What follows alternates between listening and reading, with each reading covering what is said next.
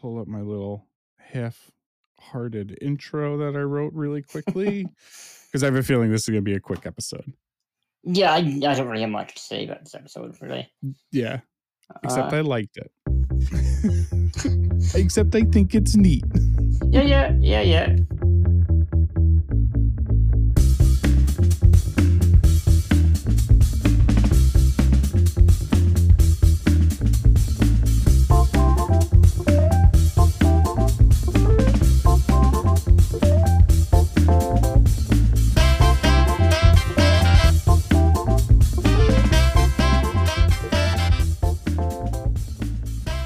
Ladies and gentlemen, boys and girls, Kree and Skrull of all ages, bring a bucket and a mop and welcome to MCU Beyond Infinity, a show where fellow like-minded Marvelites have assembled to discuss, review, theorize, and wax intellectual over any and all things related to the Marvel Cinematic Universe. My name is John, and I'm thrilled to be joined by my co-host and fellow member of the jury, Travis, to break down the fourth installment and I believe mid-season installment of Marvel's newest Disney Plus series, She-Hulk: colon, Attorney at Law. Is this not real magic? There's a special kind of artistry to writing within the confines of genre. Specific formats work for very specific reasons, and very often, when a story finds itself within said formats, it can easily come off as tired, hackneyed, and often uninspired.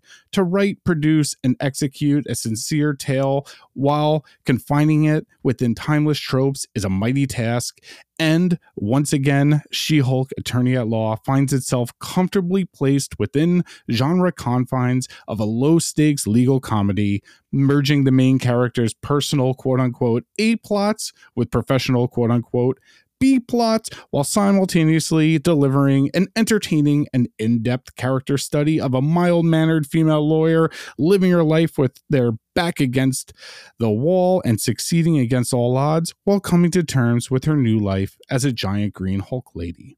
Once again, Travis, this episode and last week's installment are exactly what I expected this show to be.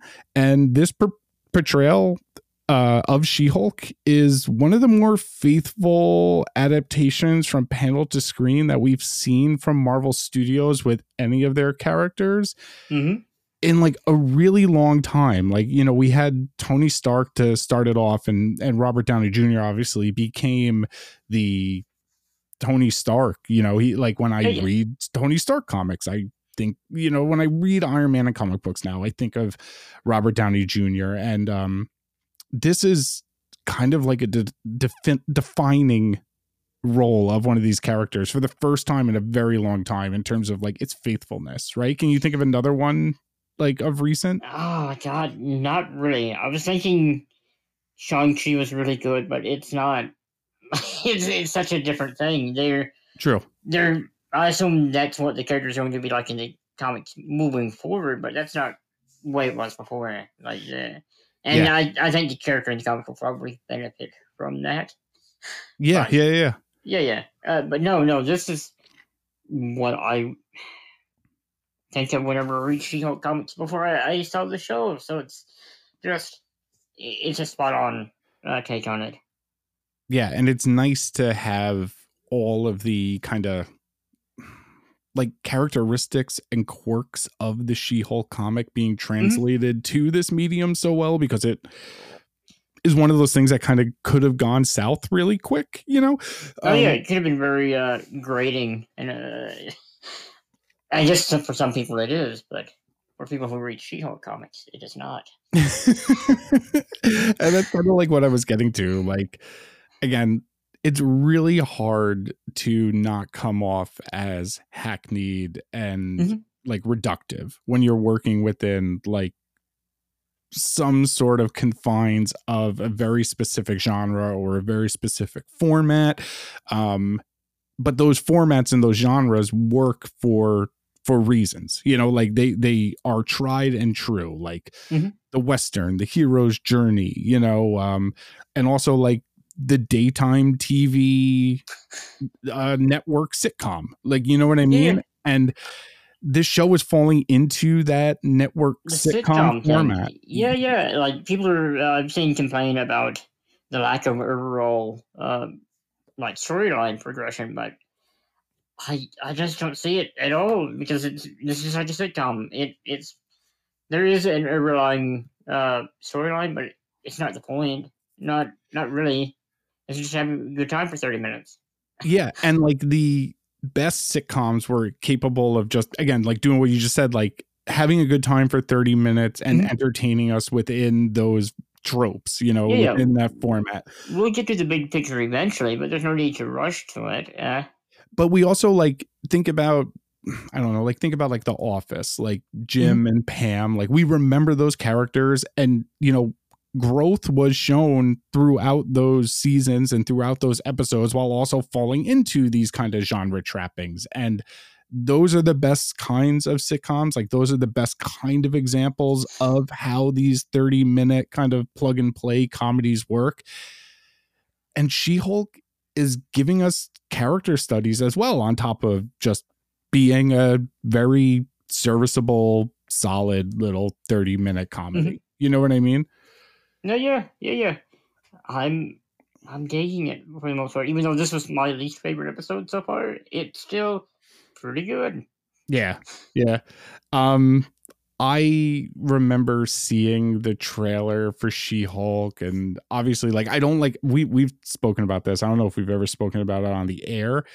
I have such a difficult time because I love watching channels on YouTube like New Rockstars Mhm. and and screen crush like I, I absolutely love those channels i think they're really fun i just can't watch them before we record our episodes and normally we record on saturdays so i have that like wednesday to saturday where like i have to ignore all of my youtube recommendations for Yeah. like 47 Easter eggs we found in fucking She Hulk. Like, I can't click on the Nerdist article because I'm so scared of being, um, like accidentally impersonating these people or of like, of Yeah, course. yeah. Like sharing parallel parallel thoughts, picking up on the same things, it makes you feel uh, hacky whenever. yeah, Yeah, yeah, yeah. yeah, yeah, yeah, yeah. It's, yeah, like game recognized game. I get it. like, We're doing it's the like same I can't thing. mention Mephisto this episode because uh, everybody else that's joined and noticed that he was there.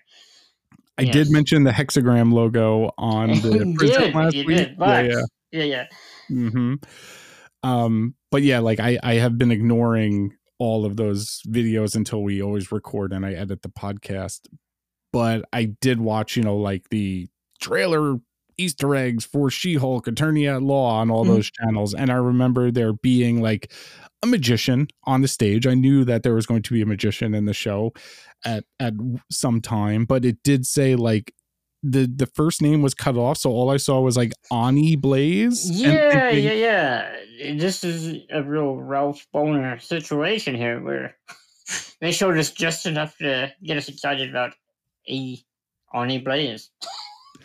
A- Uh, uh, Ani Blaze of note, yes, yes. Mhm. Uh, we should create a character for Marvel called Ani Blaze. Um, and then we could have Lonnie Blaze, Johnny Blaze, Donnie Blaze, and we can have all the Ani Blazes.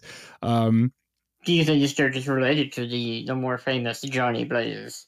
I was going to ask you the exact same question because I would like to say so because there were some interviews during or after the San Diego Comic Con panel with Feige where he's like, you know, we're exploring the mystical side of things Mhm. Ghost Rider, Doctor Strange, Blade. And like he said Ghost Rider straight out in a couple interviews.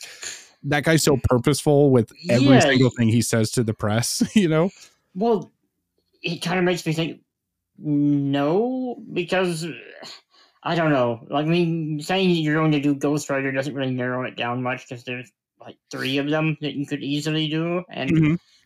Uh, yeah, and then them doing Johnny Blaze here makes me think. Well, surely they wouldn't introduce Johnny Blaze because it, it's silly, but then again, I know. they're all in showman uh, stuff, so.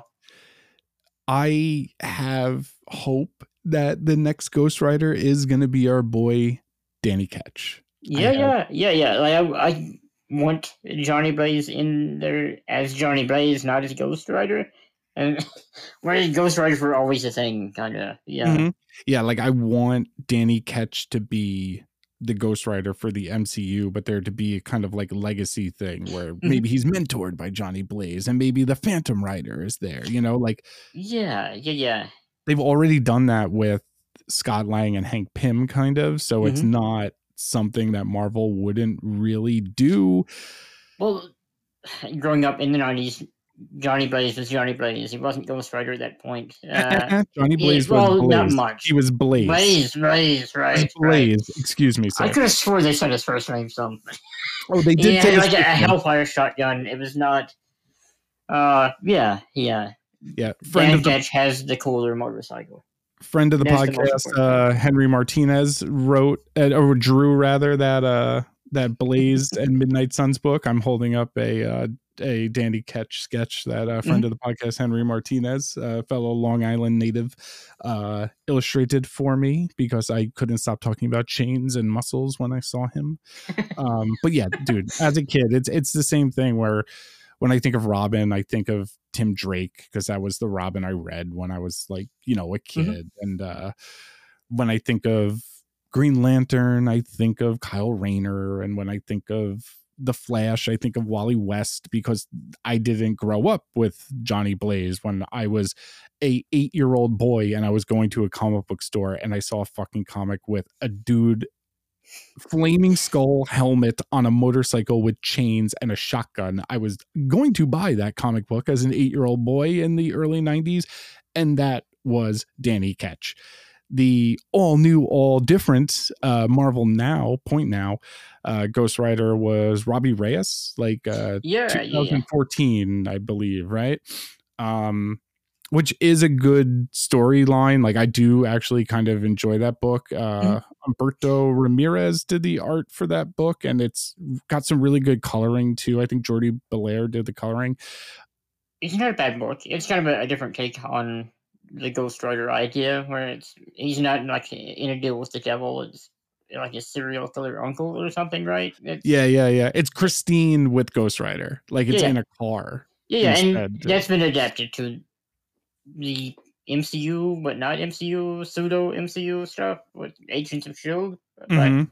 I never saw those episodes. I know that the costume looked fairly close, but yeah, and the character looked pretty close, except he was a little bit older. Mhm.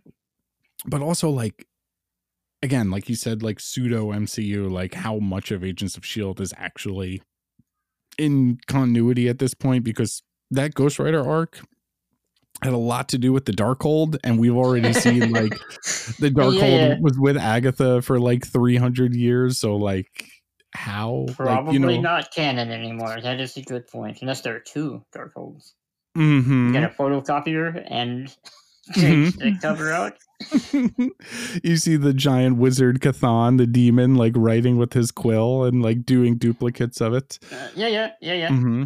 Hmm I like Um, to imagine the yeah, the Kinkos or whatever Oh, yeah, yeah, yeah, is yeah. now. Just Mhm. yeah. you think they still have Kinkos, right? Uh, No, I, I we never had them, so I don't know if they're still a thing elsewhere.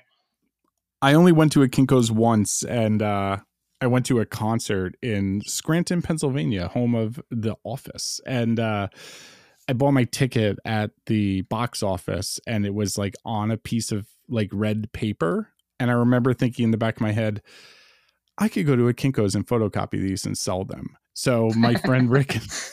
should uh, admitting to my crimes on the airwaves once again. Statute limitations. Right. Yeah, yeah, sure. yeah, yeah. A friend of a friend went to a Kinkos and uh, photocopied all these concert tickets, and we, the friend of a friend, stood outside of the venue and sold them for fifteen dollars a piece, and uh, got to buy a couple extra cocktails that night and had a free hotel room. It was pretty nice. Um, yeah, Donnie Blaze, this struggling magician. Uh, the audience has completely lost interest. They they seem bored as hell. I kept thinking uh Jimmy Woo, if he was there, he'd probably be pretty excited to be Mm, watching this yes, yeah, that is kind of the crossover we need at this point with these characters. Like you live in a world with giant purple spacemen and fantastic shit everywhere. So seeing sleight of Mm-hmm. Hand, yeah, yeah, yeah, yeah, It's just underwhelming. Yeah, yeah, yeah, yeah, yeah. Um, it's a hard business. Uh, yeah, it's a tough sell. It's a tough sell. Uh, but he's like kind of desperate to wow his audience. So we see him whip out a sling ring and uh, uses it to transport um, kind of the biggest takeaway from this episode on the internet in terms of social media reactions. This new character, Madisynn, spelled with uh, two S's and a Y, but you don't know where it is. It's not where you think it is, right? Isn't that what she said? Yeah, yeah, two N's and a Y. Yes. Two N's and a Y, but it's not where you think it is. So he transports this uh, very drunk, lush Madisynn um, through like one of the Doctor Strange fire portal things. Um, Yeah, yeah. We get my favorite thing in the world, Travis, a little title card telling us exactly where we are over a over a random exotic location here with the Kathmandu, Nepal. I got so happy when I saw that. I was talking to you before we went on the air how I'm kind of an easy mark for specific genres and one of them is like the spy genre and I get so excited when I see those little like uh you know wherever Croatia or like you know Kiev, you know. Yeah, instead of an establishing or just an establishing shot, it's establishing text, just telling you. I wouldn't have known that was Kathmandu, Nepal unless they of told me. Of course. Yeah, I, yeah. I don't know the distinct architecture of Kathmandu and Nepal. Um, yeah, and if we the Dalai see, Lama is Dalai Lama's not there, how would I know? It's exactly, exactly. and he's, Is- he's too wait, big to Isn't he from Tibet? Nah, yeah, he is. I'm horrible. They're different things, right? Yeah, that's why you need the text. That's why we need the text. Yeah, I wouldn't know a Himalayan mountain from a Rocky Mountain. You know, if I fucking saw it, I can't tell. Eiffel. Tower, Tower, where is that? Yeah, it's Yeah. No clue. No clue. Empire State Building. No idea. 9-11, never forget. It's it.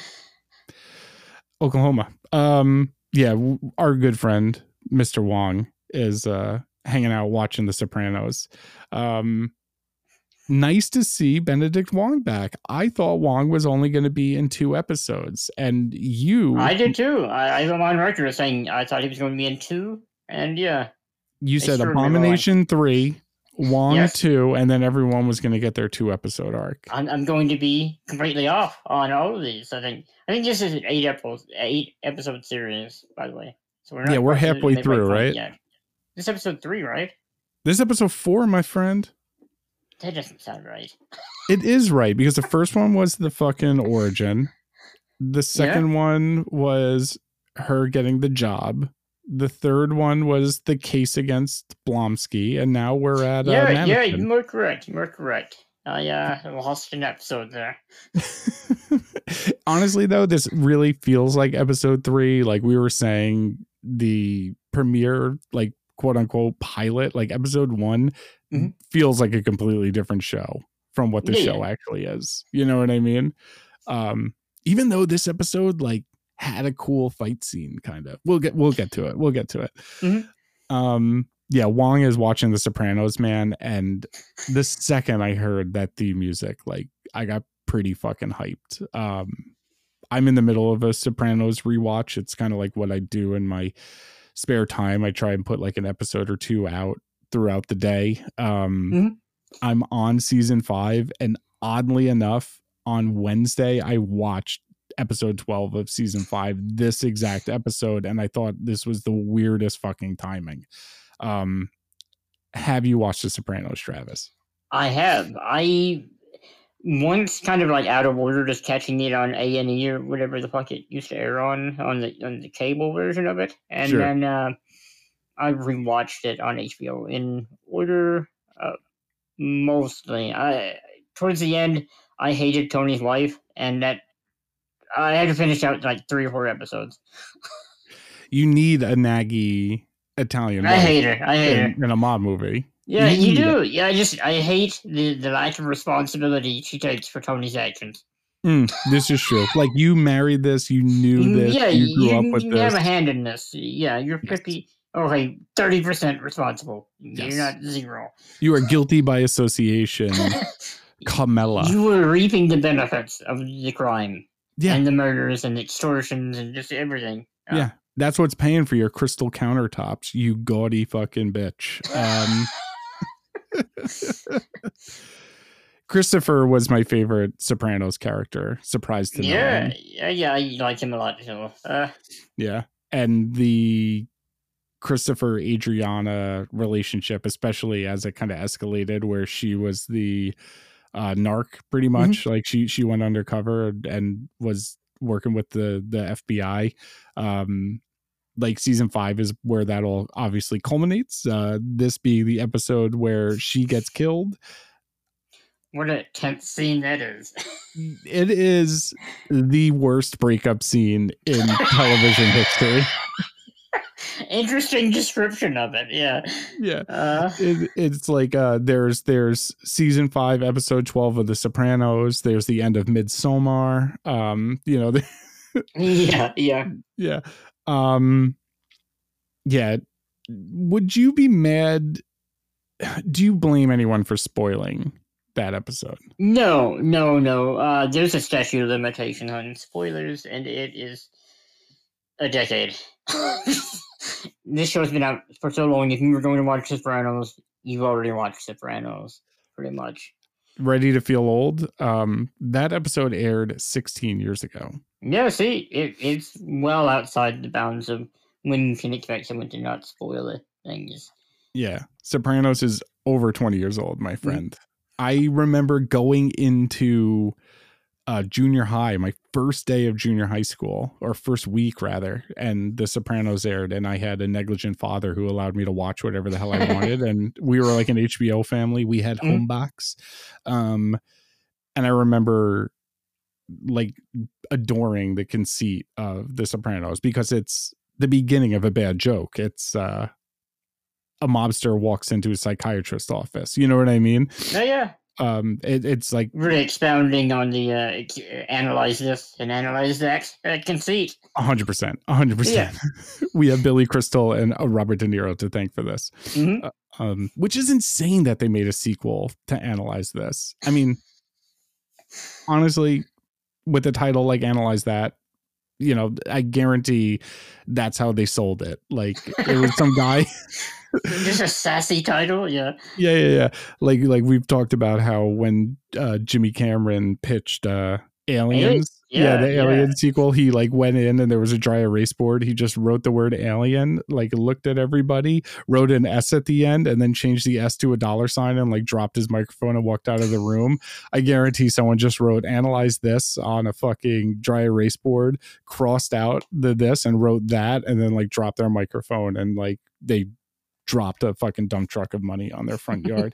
and that was like pre De Niro just being in terrible fucking movies for like the past two decades. Like it's kind of incredible that that guy's career has been like Meet the Fockers, Yeah, yeah, yeah. Daddy's Home.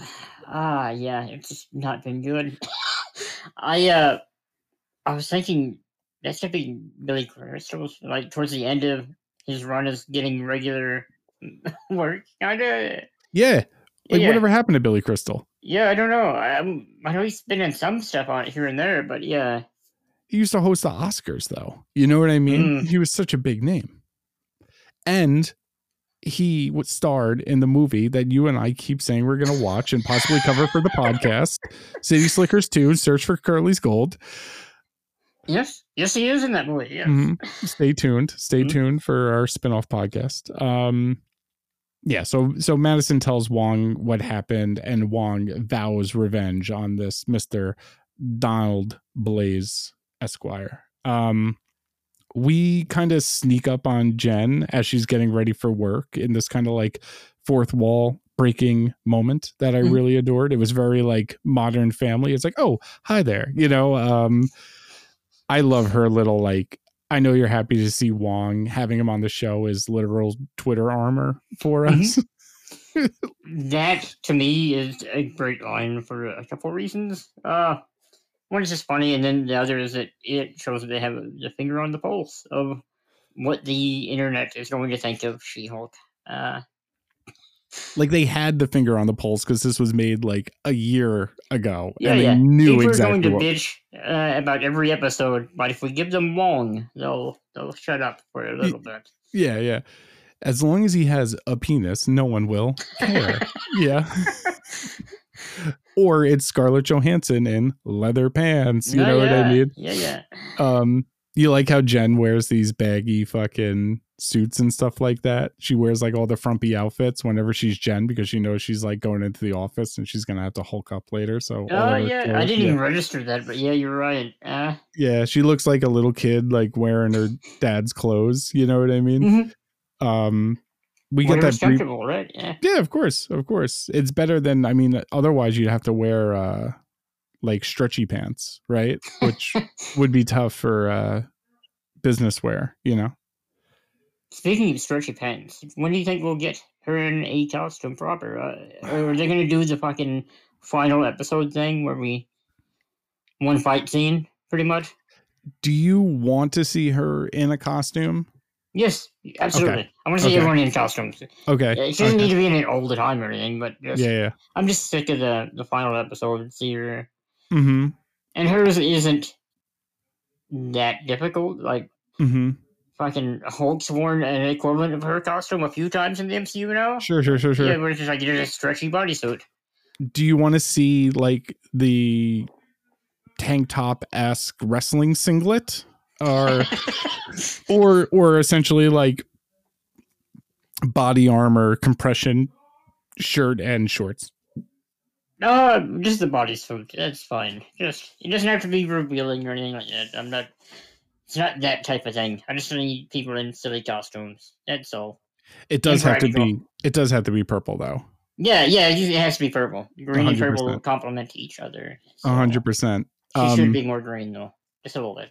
a little more. A little more green. Curly um, hair too. I don't know if I bitched about that on last week, but Not enough, to be honest yeah. with you. I mean, give her the the John Byrne giant '80s hair. it's gotta be an animation issue. Yeah, yeah. It has hair. to be. It has to be. Yeah. I mean the the the way around that would be mocapping something with a wig on and just mocapping around the curly hair. Yeah, yeah. I, I mean? had the same thought on how to do the hair. Just give her a green wig and then polish it with CGI after the thing's done. Yeah. Uh, Yeah.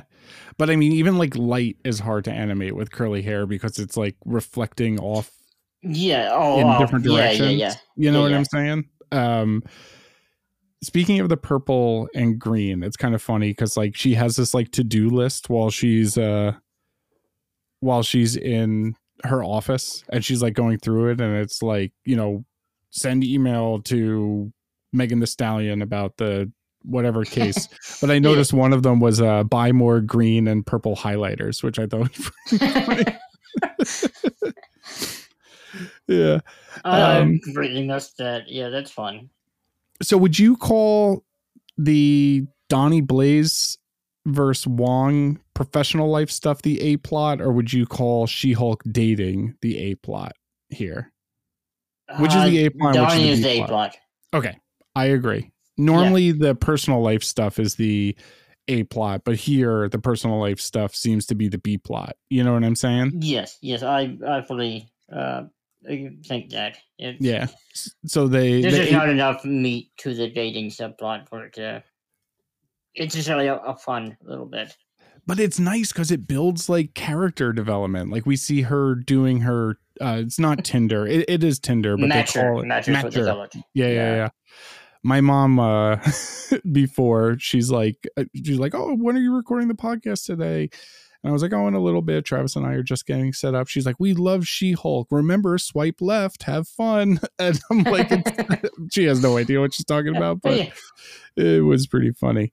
Um, yeah, so the A plot continues here, and uh, Mr. Wong shows up um, and wants to serve Donnie Blaze with a cease and desist order, preventing him from utilizing the mystical arts and rippling fucking a hole in the fucking space time continuum or something along those lines. But we find out that Johnny, Jesus, I said it again, Donnie Blaze, Mr. Ani Blaze, um, was a former student at Kamar-Taj who got kicked out or expelled in his first week because he was using his sling ring to like bring in kegs for like he was a, he was a, fa- a frat yeah, bro. a lot of alcohol in this episode. A lot of alcohol. I know. Discussion and talk. Yes, yes. which yeah. you were not a fan of. Uh, not too much. Not too much. Like I, I get people drink. That's fine. I just.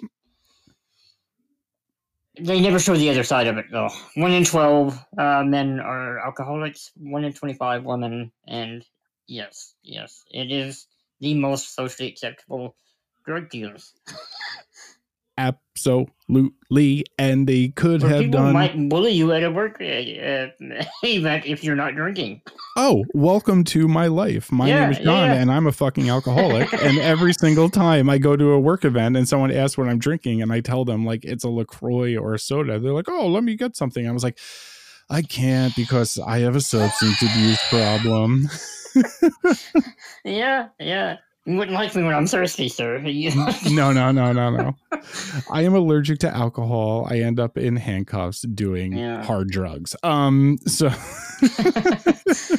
Uh. luckily, one thing I will have to say on that subject is normally there is always one other person who is also in the same boat, and you usually end up linking up with that person at like a Christmas party. And, Yeah, and and you could just be like, "Hey, that's my guy over there." Mm. You know what I'm yeah, saying? I, I only really bitch about it much because of uh, how the Tony Stark stuff was not handled at all. So and Yeah, they yeah. they like volleyed it up so hard to do like the only famous Iron Man comic book ever with Demon in a Bottle to like the point where they have direct imagery from that fucking run with the Roger Stern fucking Mhm. you know like looking in the mirror stuff. yeah, yeah, the cover. Yeah, yeah. Yeah, and they just didn't do it. And it's like, what the fuck, guys? Like, you came so goddamn close. Like, you touched on the themes a little bit, and then you're like, no, we're going to dedicate more time to Whiplash. You know what I mean? Or like, Whiplash is bird. He gets more, uh, yeah, yeah, Mm-hmm. more of a plot line there. yeah. Well, apparently, that was like a demand of Mickey Rourke's to like have the bird there. Uh, Um, well, I, I can see that. I can see Yeah, that. yeah, yeah. Uh, I, I do love Mickey Rourke's performance in that movie. It's like the best part of that Mhm. kind of bad, only kind of. I enjoy like, it. I enjoy it. Yeah, Yeah, yeah, yeah. yeah. I'm not gonna say it's great. Uh, Yeah. it was like my one of my least favorite MCU movies until the Eternals came out, and now it's it's it's gotten better without doing anything. Yeah. yeah, I know. I mean, that's the kind of thing. Like when people uh, are like, "No way, Iron Man two or Incredible Hulk is worse than the Eternals." I'm like, if I had a gun to your head and I said you have to watch one of these movies, which one would you watch right now? Like, Yes. you know what I mean? Like, Yes, you are yes. fucking crazy. You would not put on the three and a half hour slog fest. That Do you is- think the Eternals needed more Chloe Zhao? I think Eternals needed to not exist. Um, Not. Well, see, yeah, yeah, yeah, that's because someone was complaining that it had was too too studio, not enough Zhao, and but they also said that the action was good, which just can't get on board that. yeah, I, I There- There's a lot of magic yeah, or uh, shots in that too, so I, uh, yeah, it's a fucking kind of a boring movie. Yeah about boring characters that have never really worked even in their source material. Granted, they were created With boring by performances too, it's uh, just underwhelming. Uh, other than like a handful. Yeah Barry Keoghan and yeah, yeah, the, uh, Makkari. and- Makkari, yeah, and Angelina Jolie. Like, surprise, surprise, the most striking face in cinematic history, arguably, gave an okay performance by just looking at things. You know Mhm. what I mean? Like that one, like kind of horny, like glance that she gives, like the trailer shot, where like, remember how many bad guys there were in that movie? There was like Gru, the deviant, Well, his name was Kro. I'll have you know. Kro, Uh, yeah. whatever. Yeah, Yeah, yeah, yeah. yeah. God. Yeah. We You know have what- to stop. We can't continue bitching about Eternals. Or we'll Well, here all day. something just came up in my brain and I never Okay. put two and two together. Bill Skarsgård played Kro, right? Yes. That guy is playing the Crow in the remake. Ah, ah. What a weird turn of events. I know. Uh, Yeah, yeah, yeah. Yeah, Yeah, yeah. yeah, yeah. I do yeah. hope they bring him back for a real role in the MCU. I don't. I don't know if he's opposed to long-term franchise stuff or not, but Well, I want the big Skarsgård. I want Alexander. well, yes, yes. Uh, especially after the Northman. Yeah, Like, yeah. I always thought he'd be a good saber Sabretooth, but uh, seeing that movie, that's exactly how I would want Sabretooth to be depicted. Pretty much. Yeah, the movie where he played a giant wolf person. Yeah, yes. that, Yeah, yeah, yeah. yeah, yeah. And he's able to do the, the silly wolf stuff, and it'd be, oh, that's not silly at all. That's no, that's a real human being climbing that wall Yeah. with that pitchfork. You know what I yeah, mean? yeah, yeah, yeah, yeah. Crazy Go man. watch the Northman, please. yeah, What we're saying. please go watch. Don't the watch Northman. Turtles unless you've already seen it. Uh, Yeah, absolutely. But that would be the third Skarsgård if Alexander got in there, because our good friend Stellan, who we're going to talk about later in our news segment, is also in the MCU. Um, the first person to show his butt in the MCU. Thor keeps saying he was, but he was not. Stellan showed his butt before that because he loves to drop dong in everything he does. Um, Hulk as well. Oh yeah, I forgot about that. Forgot about that. Um, so yeah, She-Hulk agrees to take the case from Wong against Mr. Blaze um, if they do it by the book. Um, Wong giving her his card was pretty fun too. Mhm. Um, I like that he does some sleight of hand stuff too throughout the episode. too. Mhm. Uh, Just uh, just random intervals. Yeah. Yeah, have we seen? We saw a wizard card right in Thor Ragnarok. Yes. Uh, yes, we did. Uh, Doctor Strange leaves Thor one whenever he abducts Loki. Yeah, yeah, yeah, yeah. So now we got to get back to the B plot. Uh, this is where the B plot actually starts. Um, Jen has created this Tinder profile, and uh, Nikki, her Mhm. paralegal, they're at a bar, and she teases Jen about using her, essentially using her LinkedIn profile as the uh, Tinder picture. Yeah. Um, thinking like, what's your first date going to be? Showing them like a PowerPoint or something like that, or like a or she's like in a suit and everything. Yeah, yeah. It's, Mhm. uh, does not look like a fun time. No, but some of us like pantsuits, and some of us need some discipline in our I don't like that they treat Jen like she's not attractive in this episode. It's so annoying when she's an actual movie star. You know yeah, what I mean? yeah, yeah, yeah. It's Yeah. absurd. Don't you love forced diversity, Travis? Did you notice the throw? I'm sorry. I'm so sorry. There's like this throwaway line where Nikki's like, man, dating the hetero dating scene is the worst. And it's like, oh, look, Nikki's a gay character now. And it's like, Oh, Mm. I didn't even register that she was gay. because it's throwaway lines in lieu of actual character development sometimes. That's the stuff that gets to me here. You know what I mean? Granted, I, I do think uh, that is a line that someone would say sometimes, but yes. Yes. But But granted, still, yeah, yeah. Telling us, not showing us, it it's tiresome. Almost Exactly. as tiresome as hiding their super suits until the final episode. I mean, the easier way to do this is to have like another really attractive woman and have uh, the actress who plays Nikki just like shove her tongue down their throat. So, you know, Yeah. for 22 Well, where, minutes. where would they find another one of those, though? I know. It's not like there's one sitting right next to her, another goddamn movie star. You know what I mean? That would have not been a bad choice. Huh? Nope. I would have That really actually would have been a great choice. I'm getting annoyed a bit that they didn't do that. That's that- what I'm saying. And it would have shut all the incels up. You know what I mean? They would have Yeah. finally been like, finally, something I can masturbate to and not be judged for. Not mu- judge much, at least. Yeah. Yeah, yeah. Well, not have to do it in shame while crying. You know what I Mm. mean? Like they did with the Megan the Stallion thing. You know, oh yeah, yeah, Yeah. yeah. don't be embarrassed that you need two tissues when you masturbate because you also cry. You know what I'm saying? That's been my life for years. Uh, Uh, I love. Um, they go to like the office of this guy, uh, Donny Blaze's mystical castle, and um, mm. you know Jen and Wong serve them with the cease and desist that they kind of throw away. But these magicians and his like cronies are hilarious. I. I definitely Hilarious. noted uh, his main underling, whatnot. The uh, uh, in the Prestige, he would be the Michael Caine of the of the Yeah, yeah, game. yeah. yeah, yeah, yeah. Or Uh, possibly the uh the um what's his name Lucius Fox because he kind of looks like fake Morgan Freeman. Yes, he does a bit. He does. I do want to mention a random bit of trivia. That actor, Leon Lamar, is the oldest actor in the MCU. He's 104. That guy. Yes. Wow, Looks right Hmm. for 104, right? Looks incredible for like seventy. You know? I guess he must really enjoy acting, I would hope. It's either that or he is very bad at money management. He has to continue to work. I mean, what has this guy been in? Has he has he had a long He's- storied career? Like fifty things. Uh, I I didn't take note of uh, what they were. I knew he looked familiar, but yeah. I just kept thinking he was fake Morgan Freeman, you know. no, no, no, Mr. Wayne. Uh yeah. Um yeah, so these guys are hilarious buffoons though. Like um that old actor Leon Lamar or whatever, like hyping him up is very funny. She she even said she's like, "What are you as hype man?" He's like, "Yeah, kind of." You know, that's like yeah, what yeah. What if I am? What if I am? yeah. Yeah. What if I am?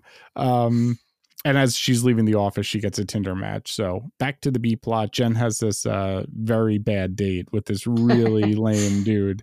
Um as a lifelong New Yorker, I felt uh I wanted to punch this guy when he's like, you know, I'm a New Yorker at heart. And she's like, Oh yeah, how long did you live there? He's like three or four months or something like that. And like, A little over a year. Yeah, yeah. yeah, yeah, a little over a Fourteen months, I think he said. Yeah, yeah. Ugh. the um really tense moment with the who's going to pay for the check like the split the bill thing was awesome though Uh, yeah.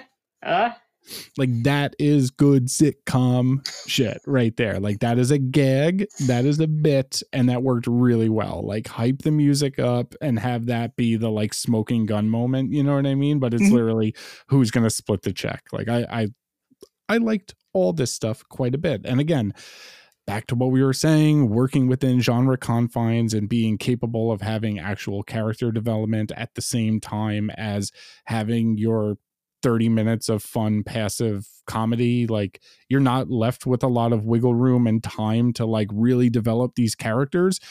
This show makes the most of what it's got. Like it makes a meal out of its 30 minutes. You know what i'm saying? Um yeah there's uh the trial bit and and wong is filing uh like a complaint and uh preliminary injunction against Mr. Donald Blaze to cease using the mystical arts due to what uh, they call gross negligence. And the judge is hard pressed to find why magic tricks would constitute gross negligence. So they ask if there is a witness available to corroborate on their claim and Wong begrudgingly agrees to sling ring Madisynn uh, with two S's and a Y, but it's not where you think. Two N's and a Y, but it's not where you think. that's correct. Is that correct? Because she does spell it here. So they bring this lush out from the bar, I I do drink in hand. I do wish that your lawyer friend was on the show this week because I'm I don't think that she would be allowed to testify under the influence. I it, okay, so little spoilers Mm. for a couple episodes coming up. We're gonna have an actual lawyer on the show. Shout out to my friend James, who I don't know if he's gonna let us use his uh his name. Uh he he practices law in the state of Michigan. I have used him. He's should not lie about the state in case. yeah, yeah, yeah. I I uh, have consulted him in the past. Um, like when I was going through my divorce and stuff, I was like, "What Mhm. should I do?" Blah blah blah. And he's like, "You know, I have to say, like, I can't do this." But if I was your lawyer, I would say so. Like all of his stuff would start with that, and I would always like bring that to my actual lawyer and be like, "Actually, I consulted a buddy, and he told me this." You know, Mhm. um, yeah. So shout out to James. I used to buy comics with him when I was 12 years old and we hung out throughout all of high school and now he is an actual legal professional who also likes comic books and wants to come on the show um and it all started actually with an Instagram DM where I don't know. He's like, step on me, She Hulk. Like I shared our last episode and he said that. And I was like, so I was going to reach out to you anyway. Do you want to yeah. come in? Because we need like law advice basically. Um, because we keep admitting to these We're, crimes we're not on air. professional wizards, and like we can we can't get one of those. So lawyer second best option. Yes. A- absolutely. Like we can speak to the drinking stuff as alcoholics, but Yeah, we can't speak well- to anything else. uh yeah, I'm curious, like, if you're allowed to testify under the influence like that. I think Um, not. Definitely not drinking hand. I I love uh one I love how she calls Wong Wongers. I think that's very fun. Uh two, when the judge says, ma'am, you can't have that drink in here, she gives it to the to the the courtroom uh Yeah, the security. bailiff. Yes. yeah, the bailiff, that's what their name is, and says, um, you can have a sip. I'm not sick or anything. and then like sits down. Now the bailiff has all these herpes. Um, yeah, yeah, pretty much, pretty much. Yeah. Yeah. Her testimony was very funny though, because she's like, first he gave me a rose that didn't smell like anything. Then he pushed me into a fireland. So to get out, I had to make a pact with the demon, but I can't discuss that. And then the demon, whose name was Jake, opened a portal and I showed up at Wonger's house. Um, Do you think we're gonna get any follow up on this subplot with this random goat demon they show us in the credits later?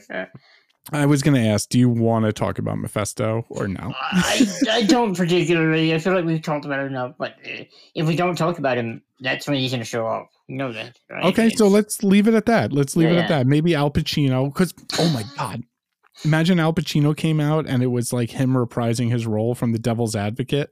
Mhm. Um, that would be pretty fucking fun. I was thinking uh, whoever did the voice in The Witch for uh, Black Phillip, Oh, that would be really fun. That would uh, appeal to uh, our our film snob A twenty four uh, film bro nonsense uh, theme that we have going. Absolutely, and our love for delicious butter and pretty dresses. Yeah, Um, yeah.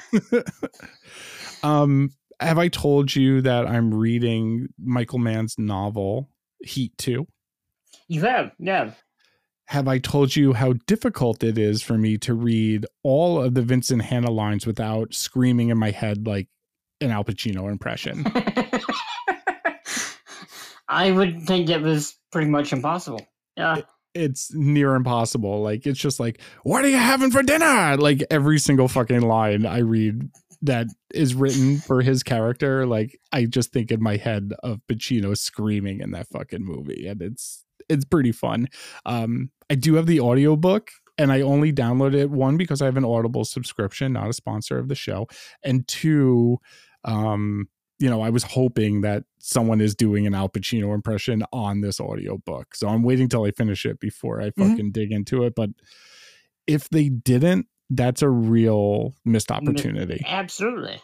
Absolutely. Absolutely.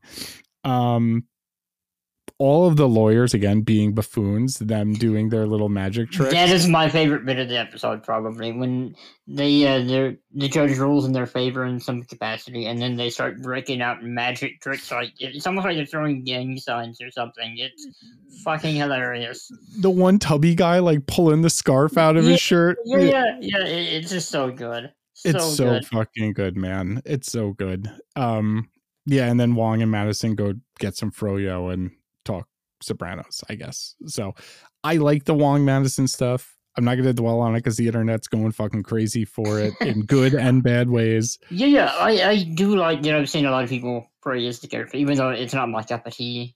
I'm not the target audience for this. Sure. I don't go to bars and things like that to hmm yeah meet people like this. So it's yeah, yeah. I know Are- so many people. Are like Madisynn and this. Wong dating at this point? By the way, That's what I'm curious about too. He- he's buying her food, so I, don't think you're allowed to bribe uh, witnesses either. Probably, but and they're like watching TV and Snuggies yeah, At yeah, the- yeah. at the very end.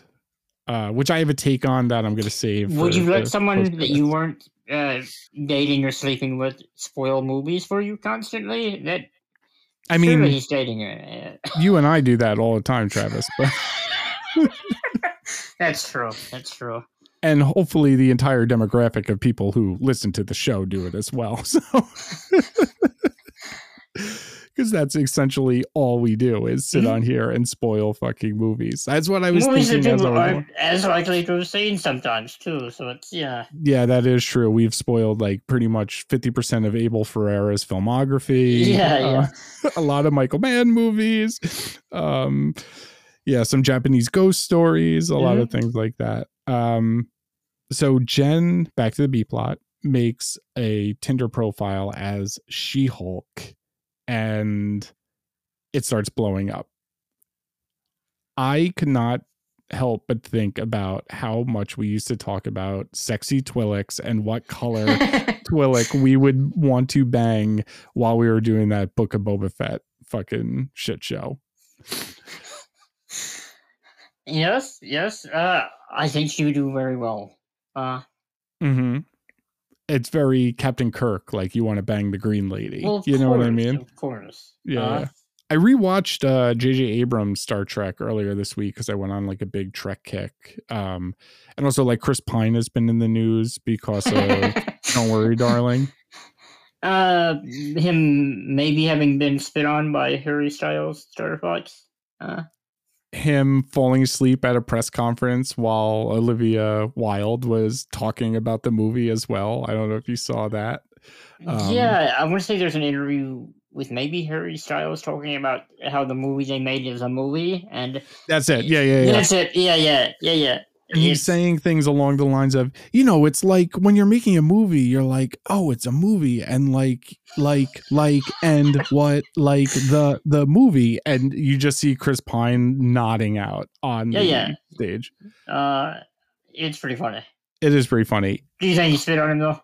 No, I don't think he spit on him. I hope he did. I, I, I could see it being a thing.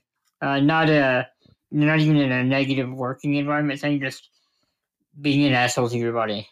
Yes. Are you going to be seeing Don't Worry, Darling? Uh, I don't know. I uh, not seen anything about it. Uh, Okay. uh, other than the controversies around it. yes. There, which there are Like numerous. numerous. ones. Yes. Yeah, Yeah. yeah, yeah. like uh, Shia LaBeouf and Florence Pugh. Just, Well, there's it- a lot of them. It also started with that guy Jason Manzu not Jason Manzukis, Jason Sudeikis, Olivia Wilde's yeah, ex-husband, like served her papers while they were filming it or something along those lines. Um, yeah, yeah. Then Olivia Wilde also slept with Harry Styles while on the set. And they fired Shia LaBeouf because he beat up his ex girlfriend, and no one felt comfortable working around him, which is totally Well- understandable. Uh, Florence Pugh didn't want to work with him, and Yeah. then like Olivia Wilde just kind of went back and forth on how much of it was just he he had a very aggressive process. She said, but then I want to say she's kind of said, uh, said something different now. But Yeah. yeah, yeah, I'm sure there it was a, probably a mess. this movie looks like my vibe kind Mm. of. It's like a lot of people wearing uh like linen polo shirts something i'm a fan of doing. Like they kind of all look like they stepped out of like a 70s fucking gq ad or something along those lines. I like everyone involved except for harry styles who i'm still like up in the air about. Um i like dunkirk but i have no idea what one direction is you know? So I I just know that in that Eternals movie that we've been shooting on, uh, he had more charisma than most was cast in two seconds. I don't know if he's a good actor, but just a natural uh, drawn to-ness. Yes. Well, he was the uh the kid in Dunkirk. I don't know if you've seen Dunkirk. Um, it's a war movie. I uh, I there's a lot of those I haven't seen. it's a good one, man. It's like an hour and a half I've, too. I've heard. Yeah, yeah. Mhm. It- you could blaze through that movie very quick, you know? Like when I heard Christopher Nolan's making like an epic World War movie, I'm thinking this thing's going to be like 4 fucking hours long. That's kind of one of the reasons I hadn't even looked at it. Mhm. Beyond like the trailer, I assumed it was like a two and a half hour movie minimum. No, it's like 100 minutes in That's and not out. bad. That's not Yeah, yeah. Tom Hardy wears a mask. You can barely hear what he says. It's Oh, great. that sounds delightful. Yes, yes. It's my kind of movie. I love it. Uh the score is also incredible. Like Hans Zimmer used uh like a a watch from World War II and like sampled it and all of it is like the clock going like it's it's pretty fucking cool. Hmm. Um yeah, so I think I'm going to check out Don't Worry Darling, but again, I heard it's not very good also. That's the Yeah, other yeah. controversy over this entire thing. And also, Florence Pugh got paid like five hundred thousand dollars, and Harry Styles made like three million for it. That's the other big oh one. wow, that isn't great. I, Yeah. that. Yeah, yeah, that, that's rough. She's the star of it, right? She is the star yeah, of it. Yeah, top. Uh, I don't know that. I get you can get to pay the top girl the the top money or whatever, but I'm not convinced that he is. No, it sounds like a gender pay gap. is what that sounds like. Yeah, yeah. Well, I mean, Jennifer Lawrence has been in the news about the gender pay gap, uh, though I don't Hmm. think her example uh, really hits home. But Hmm.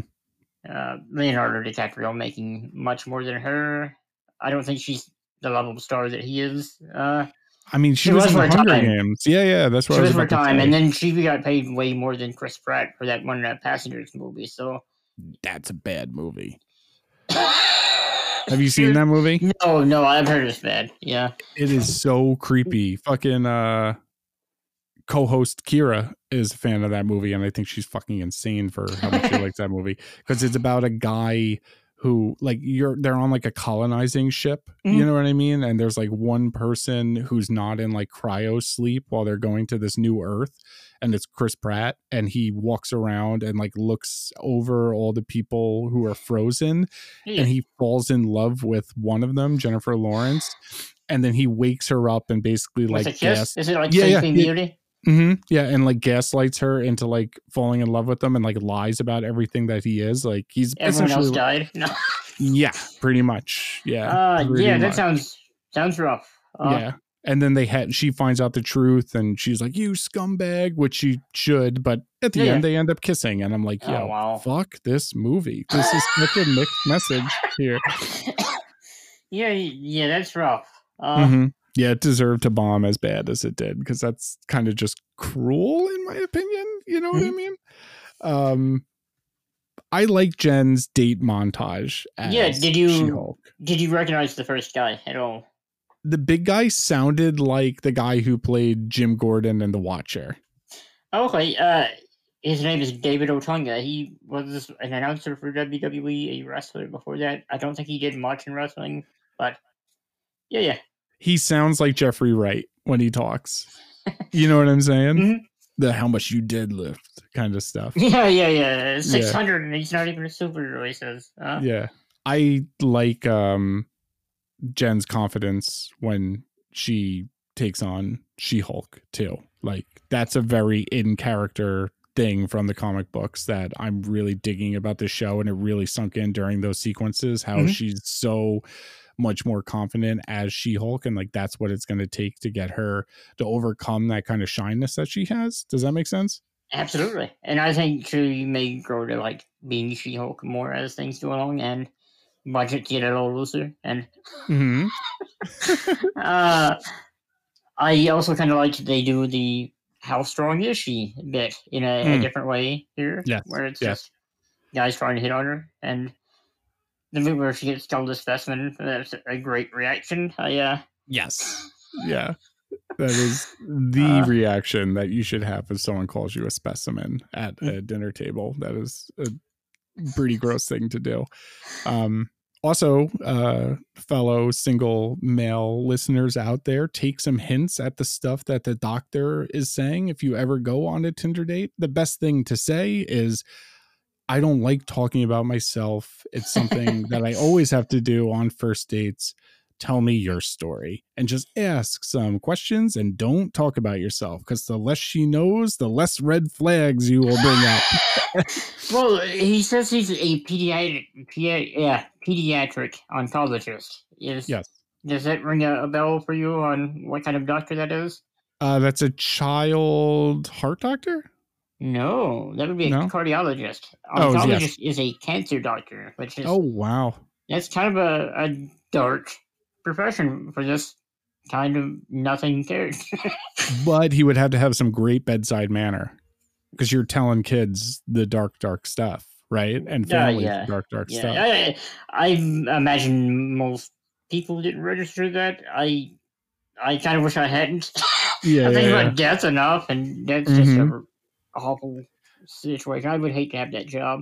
Yeah, it's tough enough waking up and not thinking about death, going to sleep and not thinking about death. Now we're gonna watch She-Hulk and think about death. Yeah. When does it end? Yeah, when does it When I end? die? Oh, Is that when you die, yes, that is the answer. Yes. And then what Uh, happens after that? Probably nothing. Um, Did you catch the uh, her skin's impenetrable line? And did it yeah. make you think of penis? Is it actually It- talking about sex?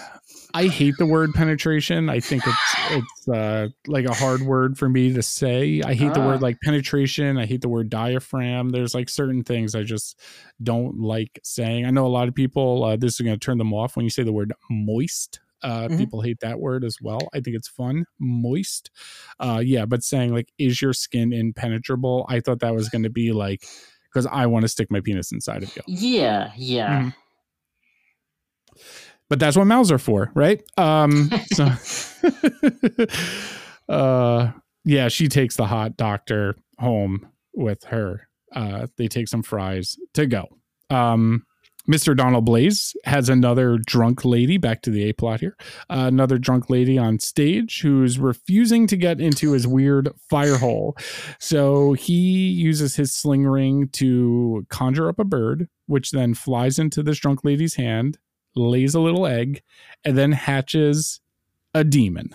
A little gremlin looking thing. Yeah. yeah little yeah. like bat gremlin thing mm-hmm. here. So uh, when we were talking about Doctor Strange and the Multiverse of Madness, uh, we were going off on a lot of tangents about a director by the name of Sam Raimi, and I kept bringing up how much I love ghouls when they act like little stinkers, like pesky little ghouls flying around being little stinkers.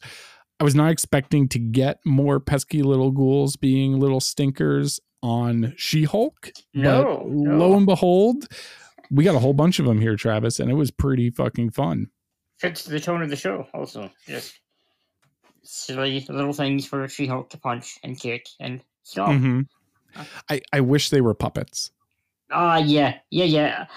The the very end of it, whenever she's got the giant one, it looks a little better than the rest, uh, which uh, you kind of need it to since it's the most focused one. But yeah, it's a marquee idol. Yeah, yeah, yeah, yeah. yeah.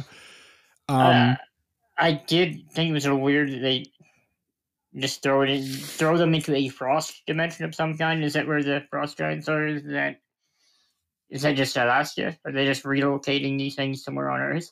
I have no idea because uh, they were coming out of a fireplace and they threw them into a cold place. I so. I guess that may kill them then. Jotunheim, maybe. Oh yeah. Is that where they're from? the darkness comes to dark elves. um, I watched uh, Mad God a couple months ago. Have you seen that? Film? It's on Shudder. I got it on my list to watch, but I have not caught it yet. All right, it's um the guy who did the stop motion and and uh character work for RoboCop and mm-hmm. um all the Star Wars movies. He did the AT-ATs yeah. in Empire Strikes Back. He also did Jurassic Park. He did all the practical effects for Jurassic Park. Um, it's his passion project. He's been working on it for like 35 years or something along oh, those wow. lines. Yeah, it's all stop motion puppets. The entire thing is stop motion puppets. It's a silent film too, right? Uh, uh no, no dialogue, rather. Yeah, there's just kind of like little murmurings. It, okay. It's largely well, it, fun. yeah, it, it, it's a vibe. You know what I mean? It's like not a story. It's just kind of like dystopian stuff happening mm-hmm. and like more and more set pieces and just really gross, weird stuff. Um, and while I was watching it, I was thinking obviously a lot about puppets, something I think about far too often for a grown man and how much I love them. Uh, but it got me thinking about um, something called a wet puppet, uh, which is a puppet that's been spritzed with some petroleum jelly to make it look uh, a little gooey. Yeah, yeah, yeah. Oh, is there anything better in this world than a wet puppet, my friend? uh, not much, not much. I uh, I sometimes do the same thing with uh, special effects like this thing. When you need something to look gooey. Uh, he, this guy did the special effects for the thing. Oh, so it's uh, identical then. yes, yeah, exactly what I was saying. Yes, it's yes. exactly what you're thinking. Um, and it's something I got to thinking about with CGI, where water is kind of infamously hard to do because it's so reflective. Mm-hmm. And I was thinking about it during this, like if these things were gooier, oh, I would have adored that so so much. yeah, they they should have been too because like getting goo on She-Hulk is a plot point. Uh, it is. Yeah, yeah. Yeah, but getting goo on a CGI goo blood, on a CGI but... thing. Yeah, yeah, yeah. yeah we should do a top 10 wet puppet ranking when we have nothing to cover. I'd be curious to see what we dig up uh, from our list. You know what I mean? Cheddar mm-hmm. Goblin, good wet puppet. Oh, yeah, yeah, yeah. Yeah, if you haven't seen Mandy, go see that movie. It's fucking insane. It's it's one of those movies that uh you know, you're constantly looking at your watch because you never want it to end because it just gets better and better and better until it finally explodes at the end and Nicolas Cage may or may not fly off into some sort of Valhalla that looks like a heavy metal album cover. it's incredible. Um, yeah, so Wong is back at uh, Kamar-Taj watching This Is Us when uh, Mr. Donald Blaze uh, comes in asking her, asking him rather for help, and they call up Jen. Uh, this is where the A plot meets the B plot, who is smooching on a couch. Uh, the date's going well, and they are back at home making out. Uh, but Wong busts in for help, and we get this cool demon fight sequence, which is a lot of fun as they're kind of like, you know, he's like, she's like, what do you want me to do? And he's like, you're Hulk, be a Hulk. And Yeah. she's slamming things and she's using them like slingshots and throwing them through the fucking portals. And I love Wong's whip. I think it's fucking cool as shit. You know what I mean? Mhm. It got me thinking, wouldn't it be cool if, um, Ghost Rider in the Marvel comic in in the MCU could use his whip to kind of like go through portals. Oh yeah, give a little uh, magic element to it. To where Yeah, yeah, that would be pretty fun. Um, rip through the the uh, time and space uh, lining. mhm. Yeah. At the end, uh, they're only left with one like demon dog, like Gozer the Gozerian kind of looking, yeah, yeah, yeah, and she holds it up to the uh the Stooge magicians, and she's like, "Do you agree to the terms of the cease and desist?" Which they do. Um, extortion, maybe. A little bit but i mean desperate times it's Yeah. it, it's necessity at that point you know what i mean there are actual demons on the loose um and then we get the pick me up mommy scene where jen uh picks the hot doctor up like a baby and and they bang um which i really liked I did love the phrasing there, but yeah. What, the pick me up That's mommy? accurate. Yeah, yeah, no, yeah. Just the uh, pick them up like a baby and then bang them. That's that's weird. yeah we don't king shame on this podcast though. Uh, oh, we do a little pedals. yes. Yes yes yes. We don't agree with that. Ah, yeah, yeah, yeah. Uh, yeah. the next day she's making juice and breakfast. We got some fun music playing. She's got a really nice house by the way. I don't know if we've ever mentioned it. All the exterior shots of it. I was like what a nice little lovely home there. Um yeah and he sees her as jen and is like hey i gotta go He can't quite figure out who she is because he's not that bright for a doctor. And did they not watch the is news he not a, is he? I bet he's not a real doctor. that's the thing with tinder where Mhm.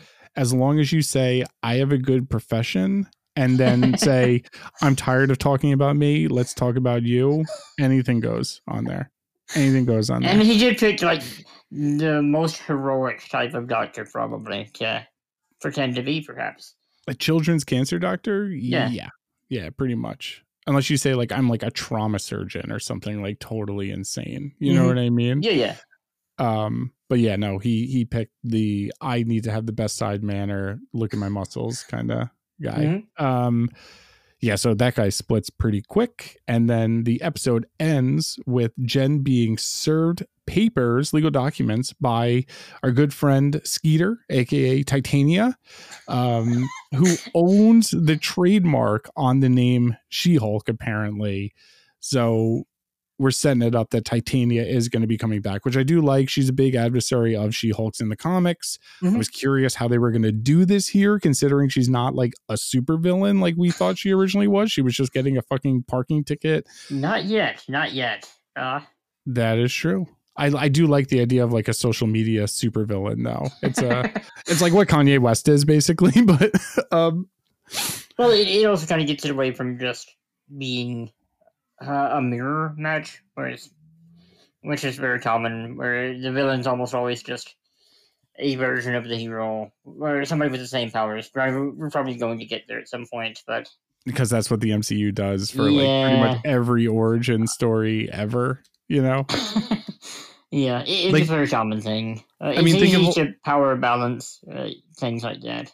Yeah, and to make a new skin, you just change the color. You know what I mean? Indeed, indeed. Like, who do you like better? Reptile, Sub Zero, Smoke, Noob Saibot, uh, um, To be fair, they did make them look different eventually with those Mortal Kombat games, but yeah.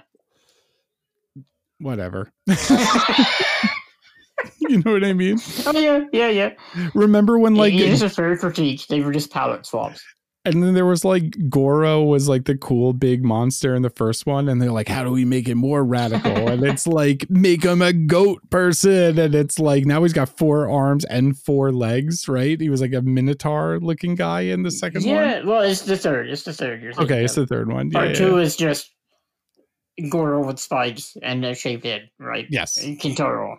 Kataro, yes. Yeah, Yes. yeah.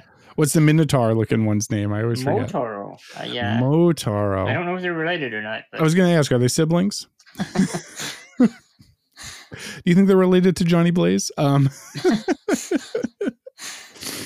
all right. So the post credit scene is Madisynn and Wong watching This Is Us and talking about the different Oh. cocktails. Oh, you have something else? before no, no, just uh, Titania suing She-Hulk for the rights to the name. That's funny. Yes, that is funny. And Yeah. it's a good way to get Titania back and also like get Titania back with uh, like you mentioned the mirror match, like strong lady versus strong lady. It, I kind of would prefer to see it like in court and then maybe escalate into Well, yeah, like yeah. a scuffle. Could be, could be. Uh, do you think Jen is going to use uh, Matt Murdock as her lawyer in this court case against Titania? That's what I was just thinking because um Murdock's a defense attorney as well. So it would make sense if they hired Oh, but Murdock's got a secret identity. Hmm. Do you think Murdock's going to keep his secret identity? Like vigilantes kind of have to, right? I think She-Hulk will find it out, but other than that, yeah, I think she'll put it together very quickly. Maybe with a fourth wall breaking thing. Do you think um we're getting Murdock next week? I hope so, but I, I'm I would have said that in episode two. Yeah, yeah, yeah. I just wanted to get Daredevil again. That's all. Do you think Daredevil is going to be representing the porcupine? I I'm eager to see Porcupine. Yeah, I uh, And Frogman? all of them. Uh, how are we waiting this late in the game to give us these frog-themed supervillains that We got all these aren't all that cool? Yeah. Well, I think they're pretty fucking cool. Oh yeah, Um, yeah, the post credit scene with Madisynn and Wong watching Netflix and talking about the cocktails and the whole what's the Oh, yeah. weirdest thing you've ever had, the yak milk and and vodka. Um I wouldn't mind if they did a bit and it was like a mystery science theater style program where it's just them talking while bad stuff played in the background because Wong being so casually like passive to this person like him being okay with this like crazy alcoholic drunk lush next to him is pretty fucking funny so travis do you have anything additional that you would like to say about she-hulk colon attorney at law episode 4 is this not real magic before jumping into our final thoughts and our reviews I do not. I do not. Tell us how you really feel. Let's rate this.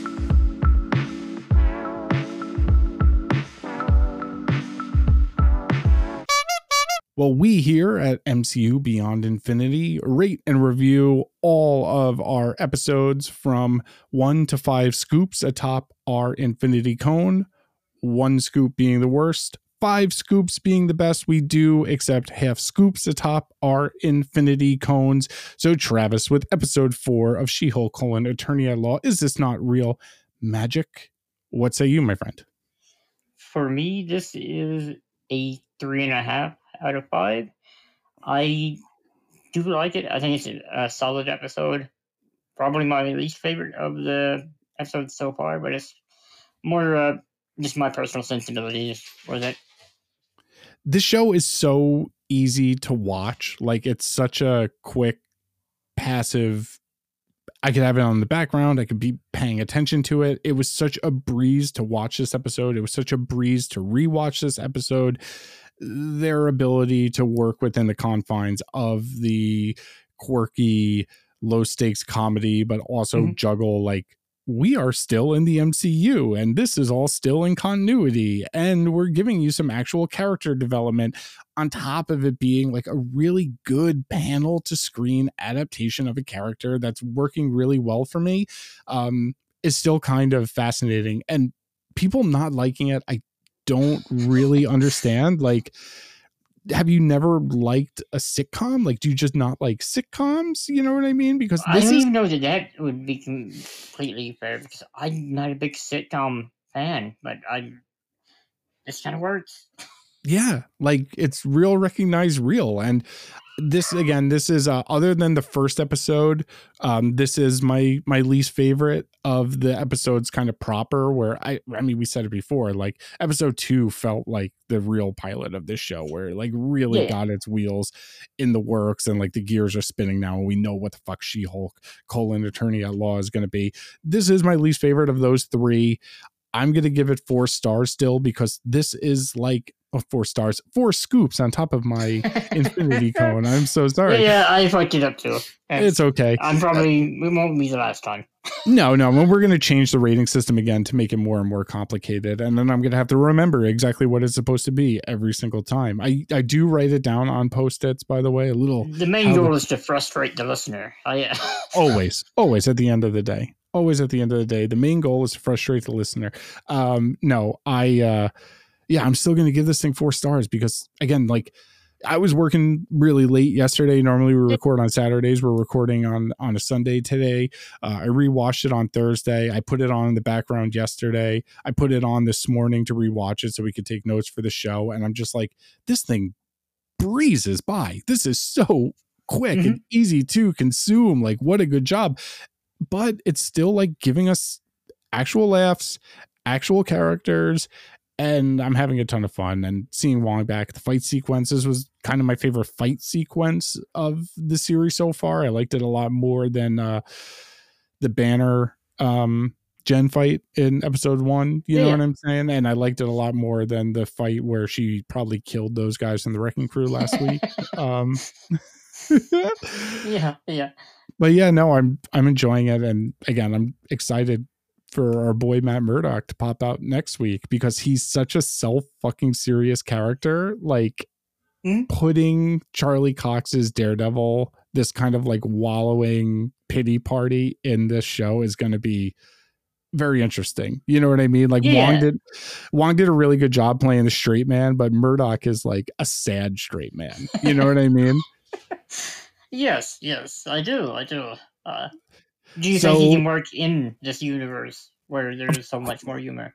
Of course, I, think I've he just can. seen a lot of people complaining about how Daredevil's always serious and it needs to be gritty at all times, and I just don't necessarily agree. I, uh, I completely disagree with that because I mean, like Winter Soldier is a pretty serious movie. Like, you know, it's like, yeah, Yeah, at the end of the day, these guys wear fucking spandex costumes and jump around. Like he had toxic waste dumped onto his eyes and he has superpowers because he was trained by ninjas. You know what I mean? Like, what the fuck? You know, it's please calm down. Humor is part of life mhm. everything is going to be fine. I guarantee when we wake up tomorrow, the world's going to be spinning. I guarantee it. That's how it goes yeah. until it doesn't. Um This weekend was the D23 Expo. There was Disney Plus Day the other day, Travis. Um, a ton of news came out yesterday in regards to not only the MCU, but all of our other precious Disney related properties. So I think this is a good time for us to jump into our extended news segment and coverage of D23 2022.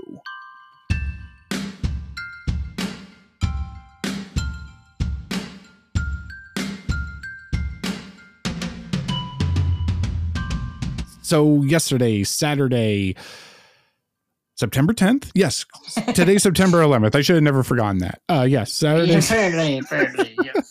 as a New Yorker, definitely. Um, yeah. So yesterday was uh, Saturday, September 10th, the year of our Lord, 2022. Disney had their big expo that they do on a yearly basis. The word on the street was more news for all of their properties that we didn't get at the San Diego Comic Con this year was going to be released. Um, Disney and Marvel Studios in particular have had kind of um, they've kind of stuck to their guns. Uh, Mhm. normally, I'm not used to them having these big San Diego Comic Con panels. They used to like they keep it like inclusive to these Disney events. You know, Yeah. this Yeah. year was like a little bit different. You know what I mean? It was kind of like we're going back to San Diego Comic Con and we're going to hit really big with all the phase announcements. But there were a lot of gaps in their announcements, and Yeah, yeah. They tend to only go to San Diego Comic Con when they have a lot to announce. Uh, when they have like the plan to announce. You know what I yeah, yeah. Except for that like random Tuesday that one time when they did phase three. Do you remember that? Yes, yes, I do. I do. That was an odd, odd day. Very Yeah. good. Yeah, absolutely. That was the day we learned about that Inhumans movie. Remember that? um, so they had their big panel yesterday for the film and television stuff, uh, which was like a big block devoted to Star Wars, the MCU, and then 20th Century Studios. It's not called 20th Century Fox anymore. I think Um, you can get away with it still. I miss the uh, logo and the fanfare, and I'm gonna be so bummed if they do away with it completely because it reminds me of watching Star Wars and Die Hard. You know that dun, dun, dun, Yeah, yeah. like I'm so used You know, to seeing dopamine release just from seeing and hearing the logo. Oh yeah, it's like seeing the Orion logo. I get so happy. The Um, TriStar one for me. I, oh yeah, dude, with Just the the, unicorn? How did they do that? Yeah, yeah, Pegasus. Mhm. I guarantee they just glued a horn on top of a. Yeah, yeah, yeah. Uh, we should do a ranking of our favorite fanfares too. That would be a fun episode. We'll do wet puppets and Yeah. fanfares. Yeah, old studio fanfares. Um, so yeah, they started it off with the Star Wars panel yesterday. Uh, there Mhm. were a couple animated things that they spoke about. One of them was the Bad Batch, uh, something I haven't watched, but they're doing another I, season of uh, that. Yeah, yeah. I I don't care about the Bad Batch personally. I don't watch the Clone Wars. I didn't care about the episode where they're introduced at all. I just want to bitch just a little bit. Yeah, I mean, I mean, people like it. It's made for children. They're expanding the yes, Star should Wars lore. It should, because you're a 36 year old man and you deserve your Star Wars. That's right. That's right. Uh, Maybe Catherine Kennedy just hates you, and that's why no, she's doing and that's yeah. Whenever I finally die, Star Mhm. Wars will get better consistently. yes, it's a personal spite against us, the fans. Um, they also announced some sort of animated series called Tales of the Jedi. Um, Cool Again- looking Inquisitor in that one. I uh, Yeah. not much to it. Uh, like it, they slowed down the action with the uh, combat. It looked like where you can actually make it out. and It's not all herky jerky. that is kind of cool because some of the Jedi animation in the past has been kind of like, Well, yeah, like you said, kind of Clone janky. Wars. It may have good action choreography. I can't really tell completely because they it's goes by so quick. It does. It really does. And I I'm so intimidated by starting the Clone Wars, like like so intimidated just because there's so much of it. You know what I'm saying? I would recommend searching Clone Wars filler episodes just so you'll know which ones. Um, and it's not even like a subjective thing. okay. Yeah, okay. just watch the Mandalore episodes and pretty much yeah, and the, the final episodes with the the lead up to Revenge of the Sith. Okay. I can do that. Yeah, I can yeah. do that. Need the the Asajj Ventress, uh, fucking Mm-hmm. The wizards on Yes. Dathomir. Yes, yes, yes. And Darth Maul, obviously. Yes, I like all those guys. Yeah, yeah. Um, this Tales of the Jedi, it's going to be six original shorts. They're all dropping at once. Three of them are going to focus on Ahsoka Tano, and three are going to be focusing on my main man, Count Dooku. Um, Does the uh, the short element of them put you off? no, I like that. Oh, yeah, I yeah. might watch this because it's short. No, okay, okay. See, I the I am Groot thing. I still haven't watched those. I know they're shorts, and I don't want to say it puts me off. It's just I'll get to it eventually because they're short, short. I can knock that out in ten minutes, whatever. Yeah, and then I just yeah. never do. Uh, they also had a couple announcements about the Ahsoka Tano show that Dave Filoni is going to be the showrunner of. Mhm. Um, he mentioned how so much of the cast of Ahsoka kind of grew up watching the Clone Wars. So this will be like a real love letter to this character. Rosario Dawson rules. Uh, Sabine Wren is a character that people care about. The audience was shown a teaser. Yes. Uh, it has not been officially released, um, but apparently they went wild. And enemy of the podcast, Jason Smith, is very excited for this show, along with all the rest of the perverts who like thinking about hot ladies with tentacle heads. Oh, see, now I feel judged. I was going to say this is my most anticipated. Oh, I'm judging you. Yes, it's that's why I said it. because of that. Yeah, yeah, yeah, yeah. That's that's that's that's why. I it's. Rosario Dawson. Like even without the the tentacles, it's still yeah. she's the best. I think I've told you in the past. Uh, we went to the. I know I've told you in the past about this. We went to the Daredevil premieres uh, because some reason I was getting tickets to those things back in the day. They used to show them at the AMC in Lincoln Square. Mhm. Uh, Rosario Dawson was there. She is like crazy looking in real life. But I realized she was married to Cory Booker because Cory Booker, the politician, was also there. And I was like, why is Cory Booker at a Marvel premiere? And they're like, oh, she's he's married to or dating Rosario Dawson, Oh, uh, which I thought Yeah. was really funny. yeah, yeah. Um, they announced this live action television series called Skeleton Crew that I had no idea. oh, it's live action. I thought it was another uh, animated thing. I didn't even look at it. Yeah, Jon Favreau and Jon Watts, uh, who did Spider-Man No Way Home, are are doing this, and they just wrapped filming actually on Friday, and Jude Law is going to be the lead of this thing. Oh, wow. Yeah, Uh, what's the premise? Did they say anything about that? no, cr- no clue.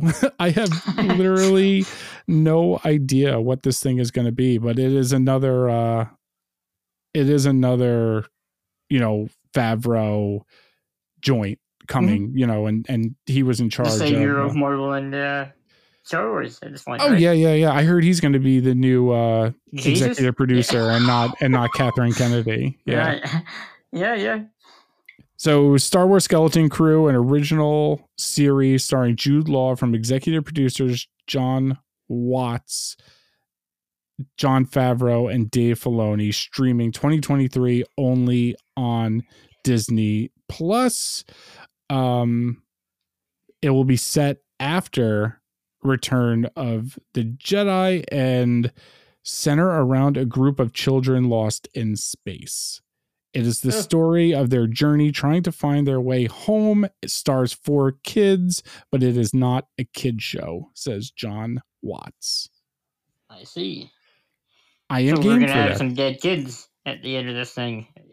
Yeah, it'll be Caravan of Courage all over again. Uh, the the Ewok special where they Mhm. Kill the whole family in the first scene of the second one. It's kind Is this of a prequel? insane. Is this there? Is this the Ewok event adventure uh, Rogue One? Pretty much. That would be pretty funny. All right, so now let's get excited for Star Wars. Star Yeah. Wars Andor about Cassian Andor, the character from Rogue One who dies. I It's a 24 episode spy thriller. Season two is about to begin production. Season yeah, one twelve has wrapped production. season. Uh, yes. And and apparently season one is quote unquote a giant 12 episode film, says Diego Luna.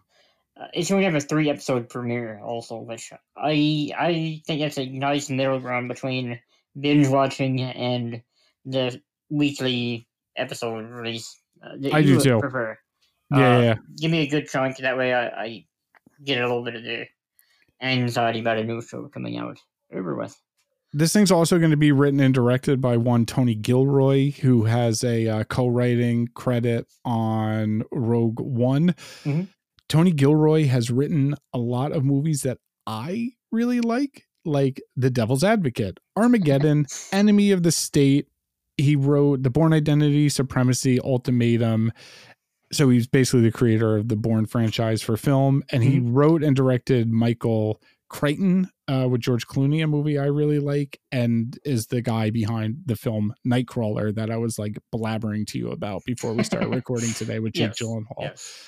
Um, this is going to have Stellan Skarsgård in the cast, and we are going to probably see the origins of the Rebel Alliance through the eyes of Cassian Andor who's kind of like a foot soldier for the Rebel Alliance. Yeah, yeah. I uh I joked beforehand that I hope we see some rebel war crimes. I I liked that in Rogue One he was a little morally ambiguous with him just outright murdering someone. Uh just because he knew he could escape, but this other guy couldn't. So it's Yeah. yeah, secret can't get out. Uh, I like to look at the trailer. I liked it more than the the Mandalorian trailer that we actually got. Though I expect the Mandalorian will probably be the better show.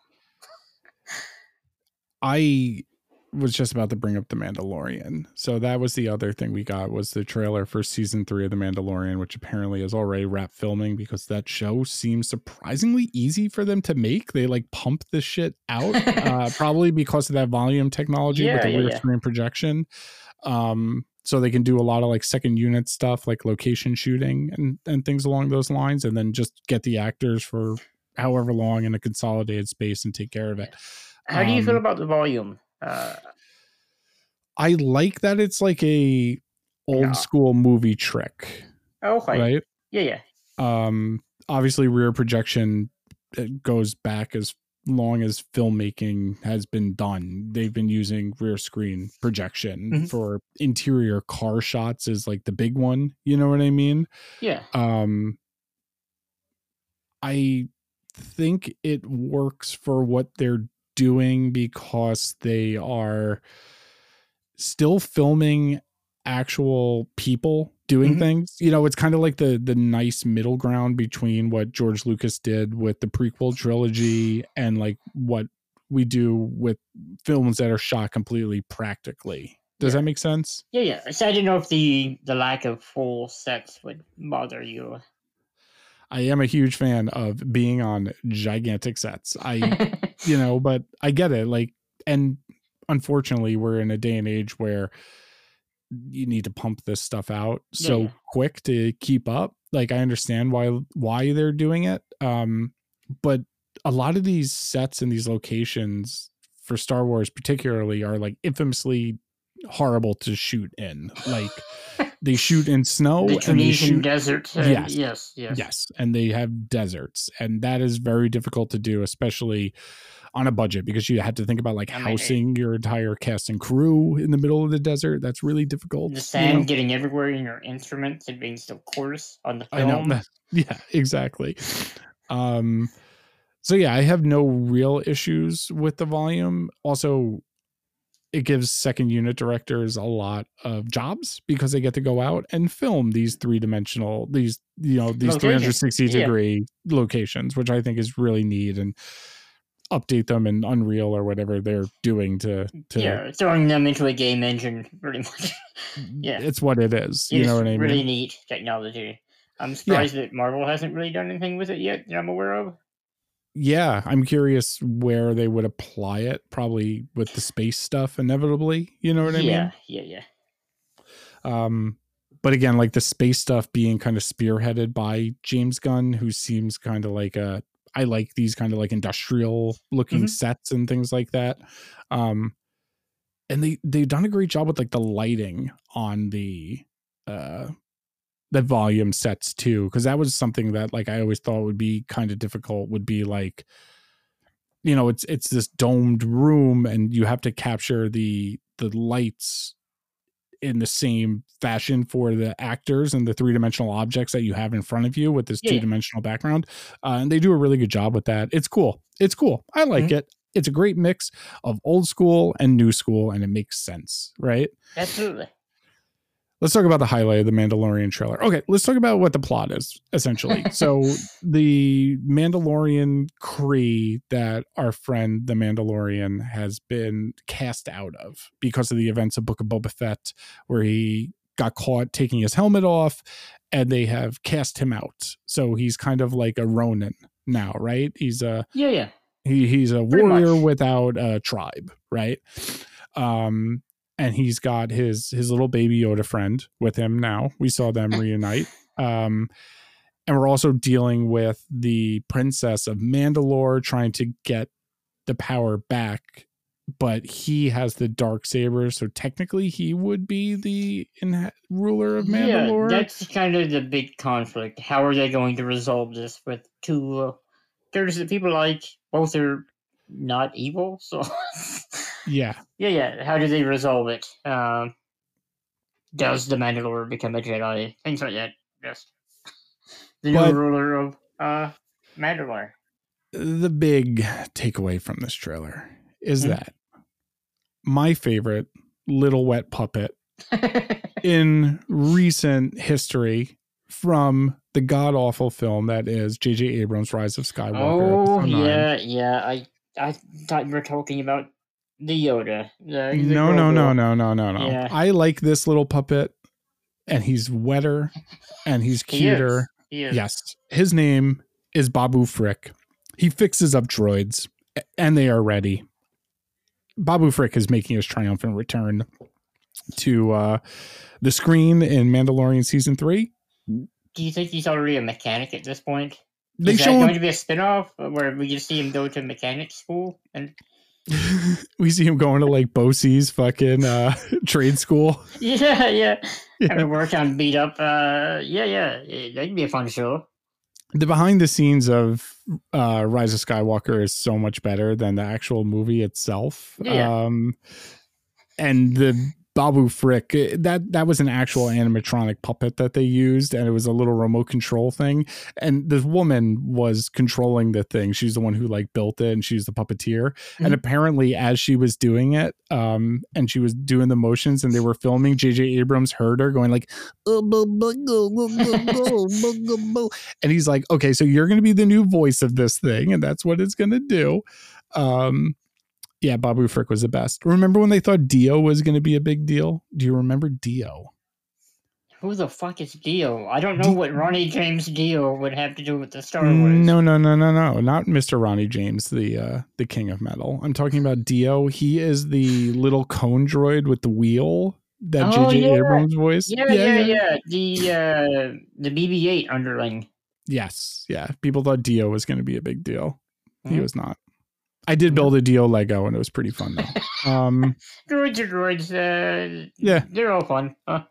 Lucasfilms also owns other properties outside of the Star Wars universe that they don't do much with, but they do, and they are. And one of them will be a new Willow series. Is that what's going on?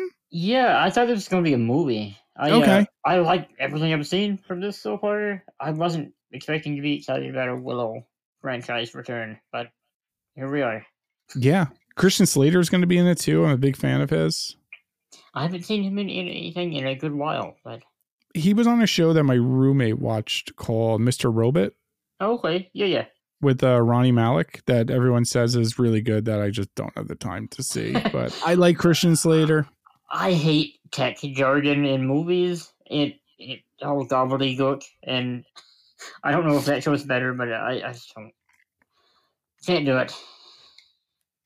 Lucasfilms also has the rights to Indiana Jones, and they are shooting Indiana Jones 5, the first of the franchise not to be first feature film, rather. We can't forget the Young Indiana Jones Adventures.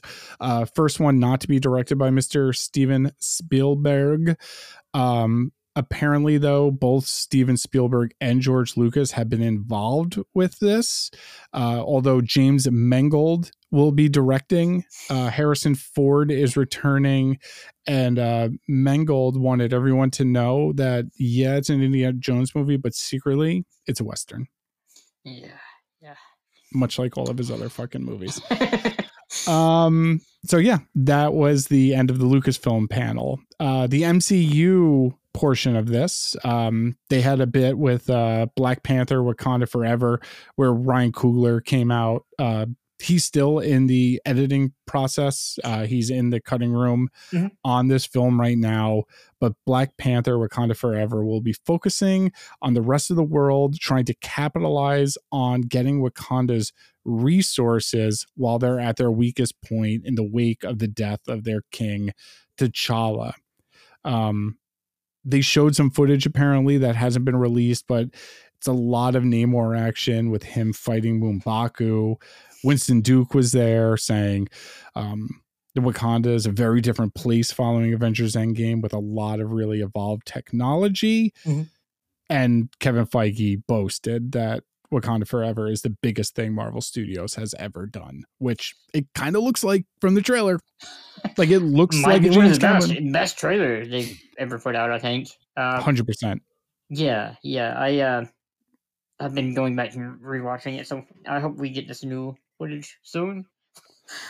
Uh, I, mean, the want more Namor. It's one of the characters I've been most anticipating and thought we might never get because of movie rights issues. So And how silly he is. Like, Ye- like- like on the on the on the paper, Namor's a very silly thing. You know what I mean? Yeah, yeah. The way, he- like seeing Aquaman succeed and be a pretty decent movie gave me hope that they would at least give it a try. But being a pretty great movie, Travis. Yeah, I think it is, it incredible was the word you were looking for. Aquaman rips very hard. Uh, but again, differentiating Namor in a post Aquaman world is kind of a difficult task. And Marvel, I mean, change it up some. Uh, yeah, yeah, yeah, yeah. And like DC finally beat Marvel to the punch with one of their characters. You know what I mean? Like, They beat them to the punch on Marvel's oldest hero, almost. yeah. Yeah, yeah, yeah. Uh, and you know like marvel's already doing the multiverse stuff before the flash can do his his time travel multiverse stuff it's you know it's the one thing kind of dc has the leg up on in terms of like character story Mhm. they got their underwater king of atlantis. I cannot wait for wakanda forever though. Yeah, yeah. um again it looks like a james cameron movie who we'll be talking about in a little bit. Um but it I, looks incredible and i love ryan coogler to death. Uh, Coogler also stayed up on the panel because he will be executive producing um, Ironheart, the Riri Williams show, where they Mhm. also debuted a teaser for the series, but they haven't released that to the public. Anthony Ramos will be playing the Hood in this series, and Ironheart will explore the battle between magic and technology.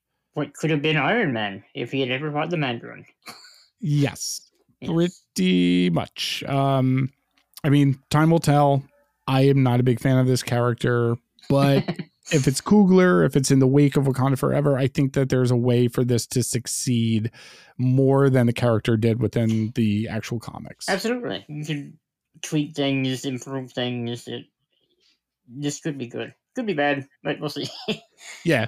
Another one that we knew was coming that we didn't get anything for, but the audience was shown some stuff on is Ant Man and the Wasp Quantumania, which apparently will be, surprise, surprise, directly linked to Avengers Kang Dynasty. We knew Jonathan Majors was going to be coming back as Kang here after making his debut in season one of Loki. Uh, Paul Rudd was at D23 saying that Ant Man and the Wasp Quantumania is unlike anything you've seen before from the Ant Man with small characters doing big things. I really like that. Um, Randall Park was there. He will be returning as our friend Jimmy Woo. Very Um, nice. yeah, and they did show footage to the audience that was new and separate from the previous footage where we Hmm. saw MODOK, which I want to see. Uh, this new footage shows Scott Lang having to do some sort of heist in the quantum realm, working for Kang because Kang is holding his daughter Cassie Lang hostage. Um, before recording, I mentioned because in the comics, uh, Cassie Lang died for a brief period of time before they brought her back from the dead, like not so quickly later. Um, but Doctor Doom had killed Cassie Lang in a very similar kind of thing. Um, during Avengers, Young Avengers Children Crusade, the Mhm. not so great Young Avengers book that was actually kind of good, but not so great that we talk about way too much on the show anyway. Yeah, yeah, Um, yeah, yeah. And I'm I'm curious, like, are they going to have Kang kill Cassie in some way, shape, or form, and that be like an escalating incident for Scott, and having Scott be a big focus on Kang Dynasty? Um, kind of interesting in the wake of Children's Crusade, where Doom killed Cassie. That was also directly related to Matt Fraction's uh, Future Foundation run, where Scott took over the role as the leader of the Future Foundation while the Fantastic Four went on a mission to fight Doctor Doom in time. So, like, Marvel likes adapting from that very specific sweet spot of like 2008 to 2016 Mhm. comic book runs. So, in my head I'm drawing like the shoestring conspiracy th- board behind me of like what elements are going to be thrown into this. You know what I'm saying? Yeah, yeah. You see, I Um, haven't read the Matt Fraction Future Foundation run. I know it from your description of uh, Reed Richards putting Scott Lang in charge of all these children after his kid dies, and Yeah. yeah, yeah, just amusing and t- tone deaf for Reed, but whatever. It's a very Reed thing to do. Reed thing to Yeah. do. Yeah. Um, kind of funny announcement that they made yesterday. Like it was new news, but it's actually old news that like they forgot about and then they announced again. Um, Don Cheadle will be returning for Armor Wars, um, which will begin filming next year, and it's going to be set directly after Secret Invasion, which we'll talk about in a little bit. So, Armor Wars back on the table. I know there was some concern, like, where the hell was Armor Wars at the San Diego Comic Con panel? Yeah, right? yeah, and they, they did say that it follows up on Secret Invasion somehow. So Mhm. maybe Rhodey's a Skrull or has been a Skrull or was Terrence Howard at some point, but it's hard to say. That would be amazing if Terrence Howard came has back. a yeah, yeah, Yeah. yeah, yeah. that would be incredible. Give the Skrulls uh, uh like a, a glamour uh, effect, like a, a fairy. this is so different. So yeah, they work people's uh, mental image of them. Uh, Yeah, yeah, yeah. Another thing that we knew was coming is Loki season two. Um, they had a panel yesterday. Um, Ke Huy Quan, who was most recently in Anything Everywhere All at Once, a good film. Please go Yeah. watch that movie. Um, but kind of most famous for being short round in the Indiana Jones uh, Temple of Doom, Travis and I's favorite Indiana Jones movie, and um, also he was in the Goonies, I believe, as well. yes, yes, Yeah, I think so. Uh, he had a very funny line where he said like wait this isn't the panel for the new indiana jones which i thought was pretty yeah, funny. Yeah, yeah yeah. Uh they showed some footage but that wasn't um released to the public yet but apparently it included a lot of kang action um and a lot of jonathan majors so that sounds pretty cool yeah, Um, yes, yeah echo has finished filming right yeah, yeah. that Um, is that is the thing that happened. Yep that has happened uh No footage Daredevil- with it, right? Eh, No footage, no footage, just uh, more logos. Um, we also got a logo for Daredevil Born Again, which will begin filming in 2023. It will be 18 episodes in its first season, and its logo looks pretty fucking cool. I'm really excited about that. And again, we're going to be getting more Matt Murdock very, very soon. So hopefully, we'll kind of see how all of that's being set up. Possibly a West Coast Avengers team up. Who knows? Um captain america the new world order. We got our official logo for this thing which looks great uh and one of the longest dangling plot threads of the marvel cinematic universe which we have been in limbo on since the year of our lord 2008 is tim blake nelson returning as the leader as the main villain of captain america 4 I am ecstatic about uh, them keeping the same actor and the character returning. Finally, there are- aren't really any other major uh, dangling plot threads. I think at this point. I was saying Justin Hammer, I think, is the Yeah, last old yeah, one yeah. because that was from 2009's Iron Man 2. Uh, but yes, yes, I uh, I wasn't expecting to see the leader in uh, a Captain America movie. I, No. I, I figured we'd see him in She-Hulk, really, if anywhere, because of the the mysterious person funding the uh, Wrecking Crew. But Mm-hmm. who knows? No, I'm excited about this movie. Um, what's his name? Carl Lumbly is going to be coming back as Isaiah Bradley. Mhm. Danny Ramirez is going to be returning. He was um uh I almost call him Wade Wilson, Sam Wilson's sidekick in uh, yeah, yeah, in Falcon, Falcon and the Winter Soldier. Yes. Yeah, yeah. So he's going to be returning as the new Falcon, which I think is really cool. Um, they Uh, cast uh, Shira Haas to play Israeli superhero Sabra, um, a character I don't know much about. Yeah, I I knew nothing about this character. Huh? Yeah, and the director uh, Julius Onah of Cloverfield Paradox fame, uh, he described it as surprise, surprise, Travis, a paranoid political thriller. Oh, oh. Would you expect anything different? You I know what's Captain America. Of course not. Yeah, yeah, yeah. Um, there was some additional news on the Thunderbolts, which we know was previously announced. It's going to uh, be directed by the gentleman who did the movie we both really like with Frank Langella called Robot and Frank. Please go see that movie. It's absolutely terrific. it's Yes. insane and it's so hilarious. But we got our first look at the official members of the Thunderbolts, and they are weird. It is It's an odd lineup. Like my initial impression was, oh yeah, it looks pretty much like what I expected. And this is fine, but really, there's it's kind of one notey. I mean, I, I worry that they're just going to turn this into a group of mercenaries that don't really have any of the the conceit of the any of the comic team. the team up is Yelena Belova. We knew that was coming. yeah, Red Guardian, David Harbour's Red Guardian. that's what I didn't expect. Though probably should have after I had heard that this was probably going to be basically Black Widow two. Yep. Bucky Barnes, the Winter Soldier.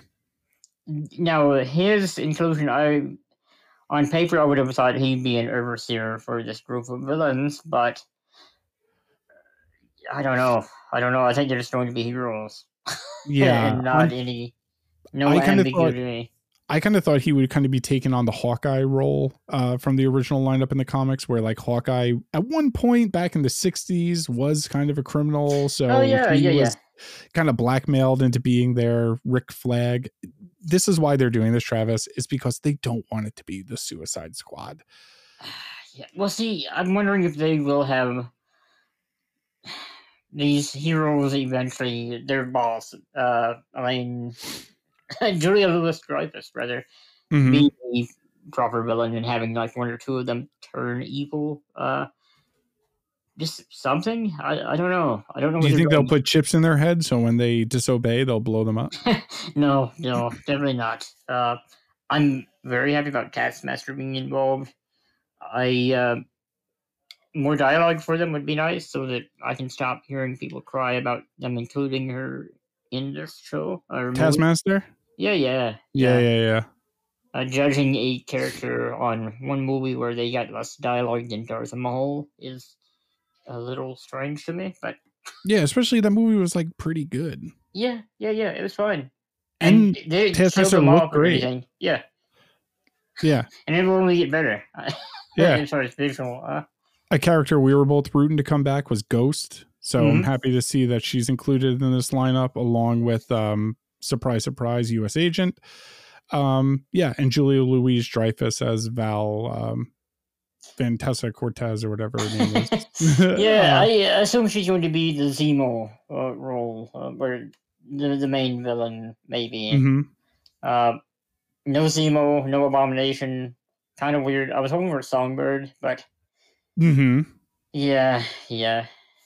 I was kind of hoping for Hawkeye's wife, like Linda Cardellini, to come in as Mockingbird and her have That to like deal with that. Yeah, that would have been fun, right? To have like Hawkeye and Mockingbird both there too, like answering for the Ronin crimes. Like, Mhm. why not? That would have been cool. You know, there was that whole watch thread that like didn't really go anywhere until the end and ended up being an Easter egg and that's good. it. series Yeah. of Hawkeye. I uh, Yeah. I don't. I feel kind of indifferent to this one um, on the lineup. It doesn't offend me or anything, but uh, Mm-hmm. yeah, Yeah, we'll see. there were some super footage. soldiers. a lot of super soldiers here. A lot of super soldiers. Who has a super soldier serum in this lineup? Let's see. Red Guardian, Bucky, Taskmaster, and US Agent. Mm, Taskmaster's a little unclear, but the power level is pretty much on level there. Yeah. and like how they get it is, I don't know, but Mm-hmm. yeah, yeah, it's There- just a bit odd.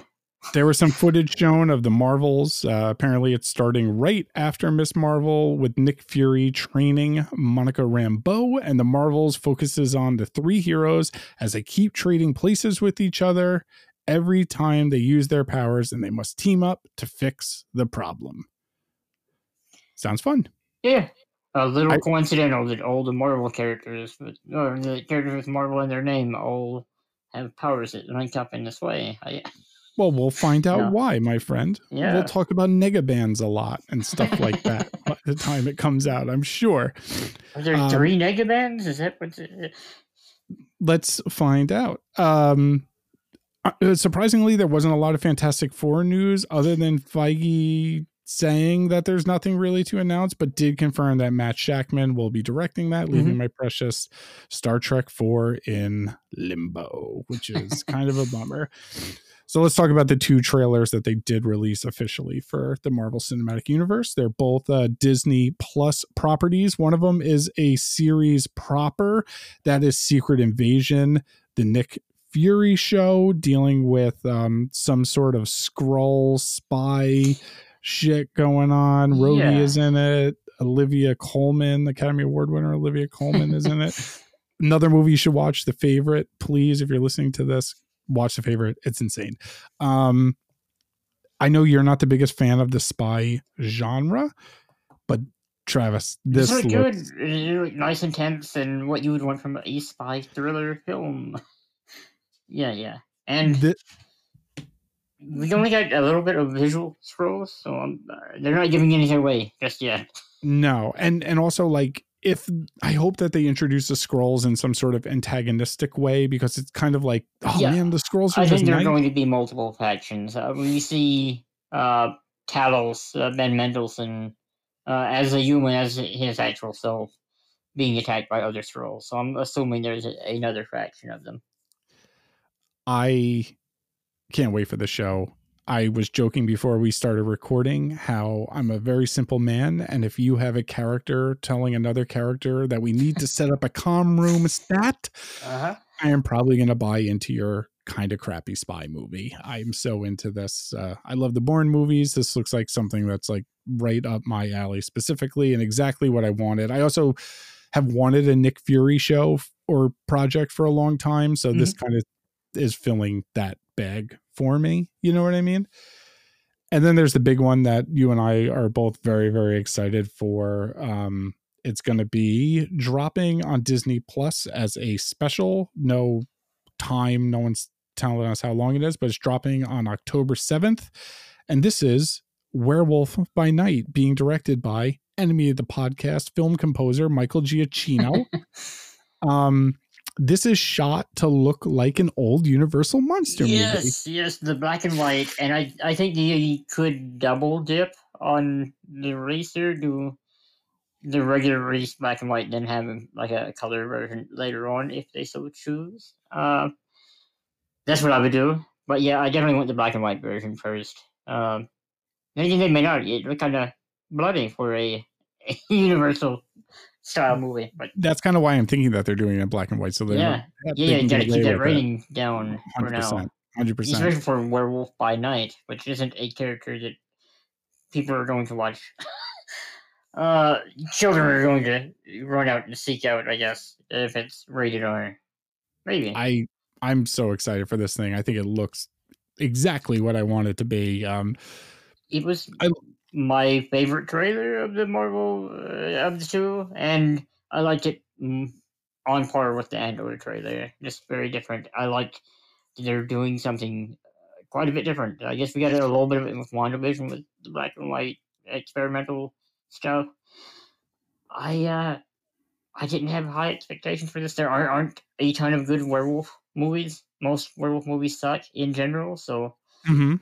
yeah, The low Hunger's good. To, to clear. The Howling's good. Uh, yeah, yeah. Silver Um, Bullet's good. mm, Mm. I like Silver I haven't seen that one in a long time, but yes. Oh, Nick Name Nolte. a werewolf movie in the last 10 years that was something you would recommend. Joe Johnston's The Wolfman. Okay, okay. Got me. Uh, um, and then there was that Werewolf Within or whatever that fucking that was okay, right? uh, I, do, I don't think I've seen, or may have and don't remember. There are a Yeah. few, but There are a few. There are a few. there's like a Spanish uh, fucking werewolf movie that I really like. It's like a horror comedy thing called Attack of the Werewolves. One of the most generic titles. I was uh, about to say that's a good title. Good title. Yeah, yeah. It has an alternate title of Game of Werewolves. It was also fucking terrible. Pretty good Lobos title. is the best title for it. Yeah, yeah, yeah. Um, this looks awesome, and I love the horror side of Marvel comics. They did more with it post comic code than DC did, and EC had completely shut down by that point. Mhm. Um, which is where we got such characters as Werewolf by Night and Moon Knight and Dracula and Tomb of Dracula and Blade and there's even the Mummy and um, a lot of these kinds of characters and more specifically one of them which was created by a one Mr. Steve Gerber and that is the giant-sized man thing who will be making his cinematic debut in the Marvel Cinematic Universe because he did have an original uh, sci-fi movie come out at one point in time, which is on Tubi, not a sponsor of this podcast. Um, Do you think they'll actually get the? uh It's not his real name, but the giant sized man thing phrasing in the show somehow. Uh, God, I hope so. look at the size of that giant sized man thing. yeah, yeah, yeah. Look at that. It's like a giant-sized man thing. Uh, yeah, yeah. It looks great. Um, It looks great. also Elsa Bloodstone looks to be in the trailer. It's hmm yeah, yeah. Another yeah, I- character I know a ton about. uh, She's been popping up uh in video games a fair amount for Marvel, but yeah, She's Buffy the Vampire Slayer, right? Pretty much. It has two shotguns, I think, instead of uh, yeah.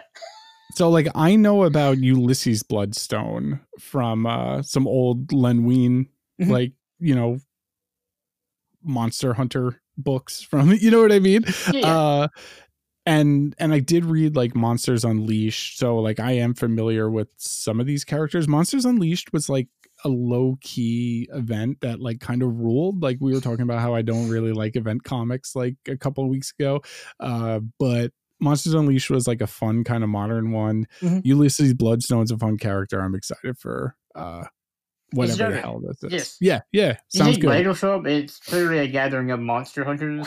Uh, curious about that as well. Like, is this where Mahershala Ali makes his actual first appearance, and can we retcon Black Knight from the MCU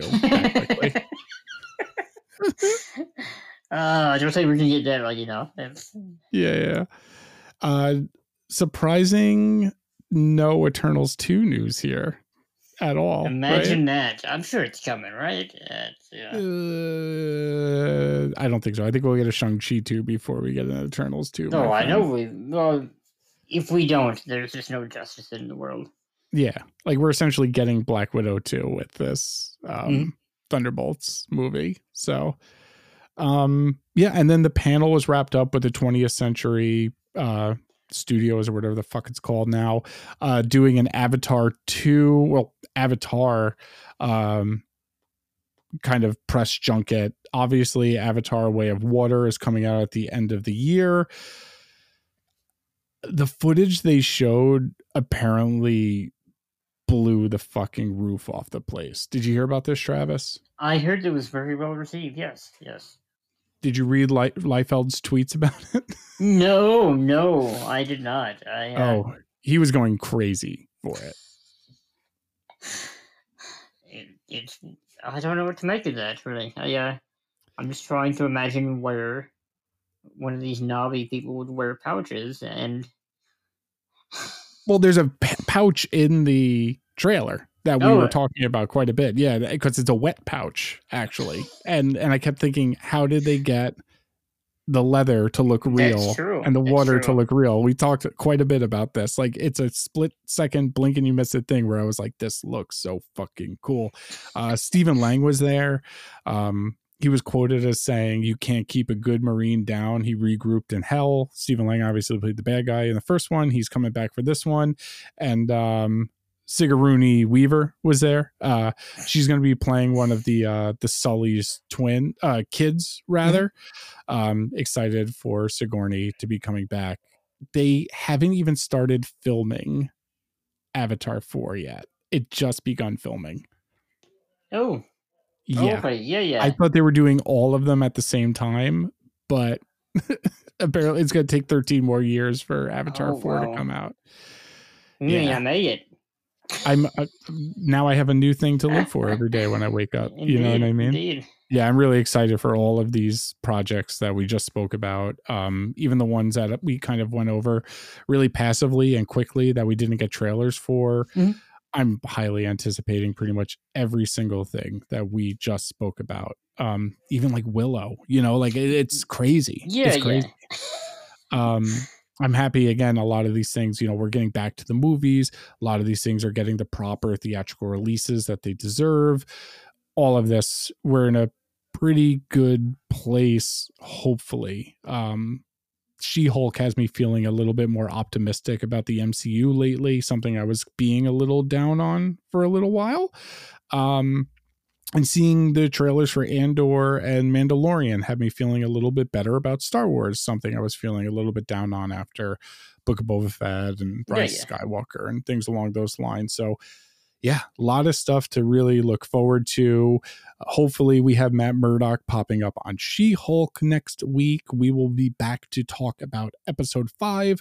We are now more than halfway through our precious She Hulk colon attorney at law. The internet is still fuming that they could give a woman so much powers.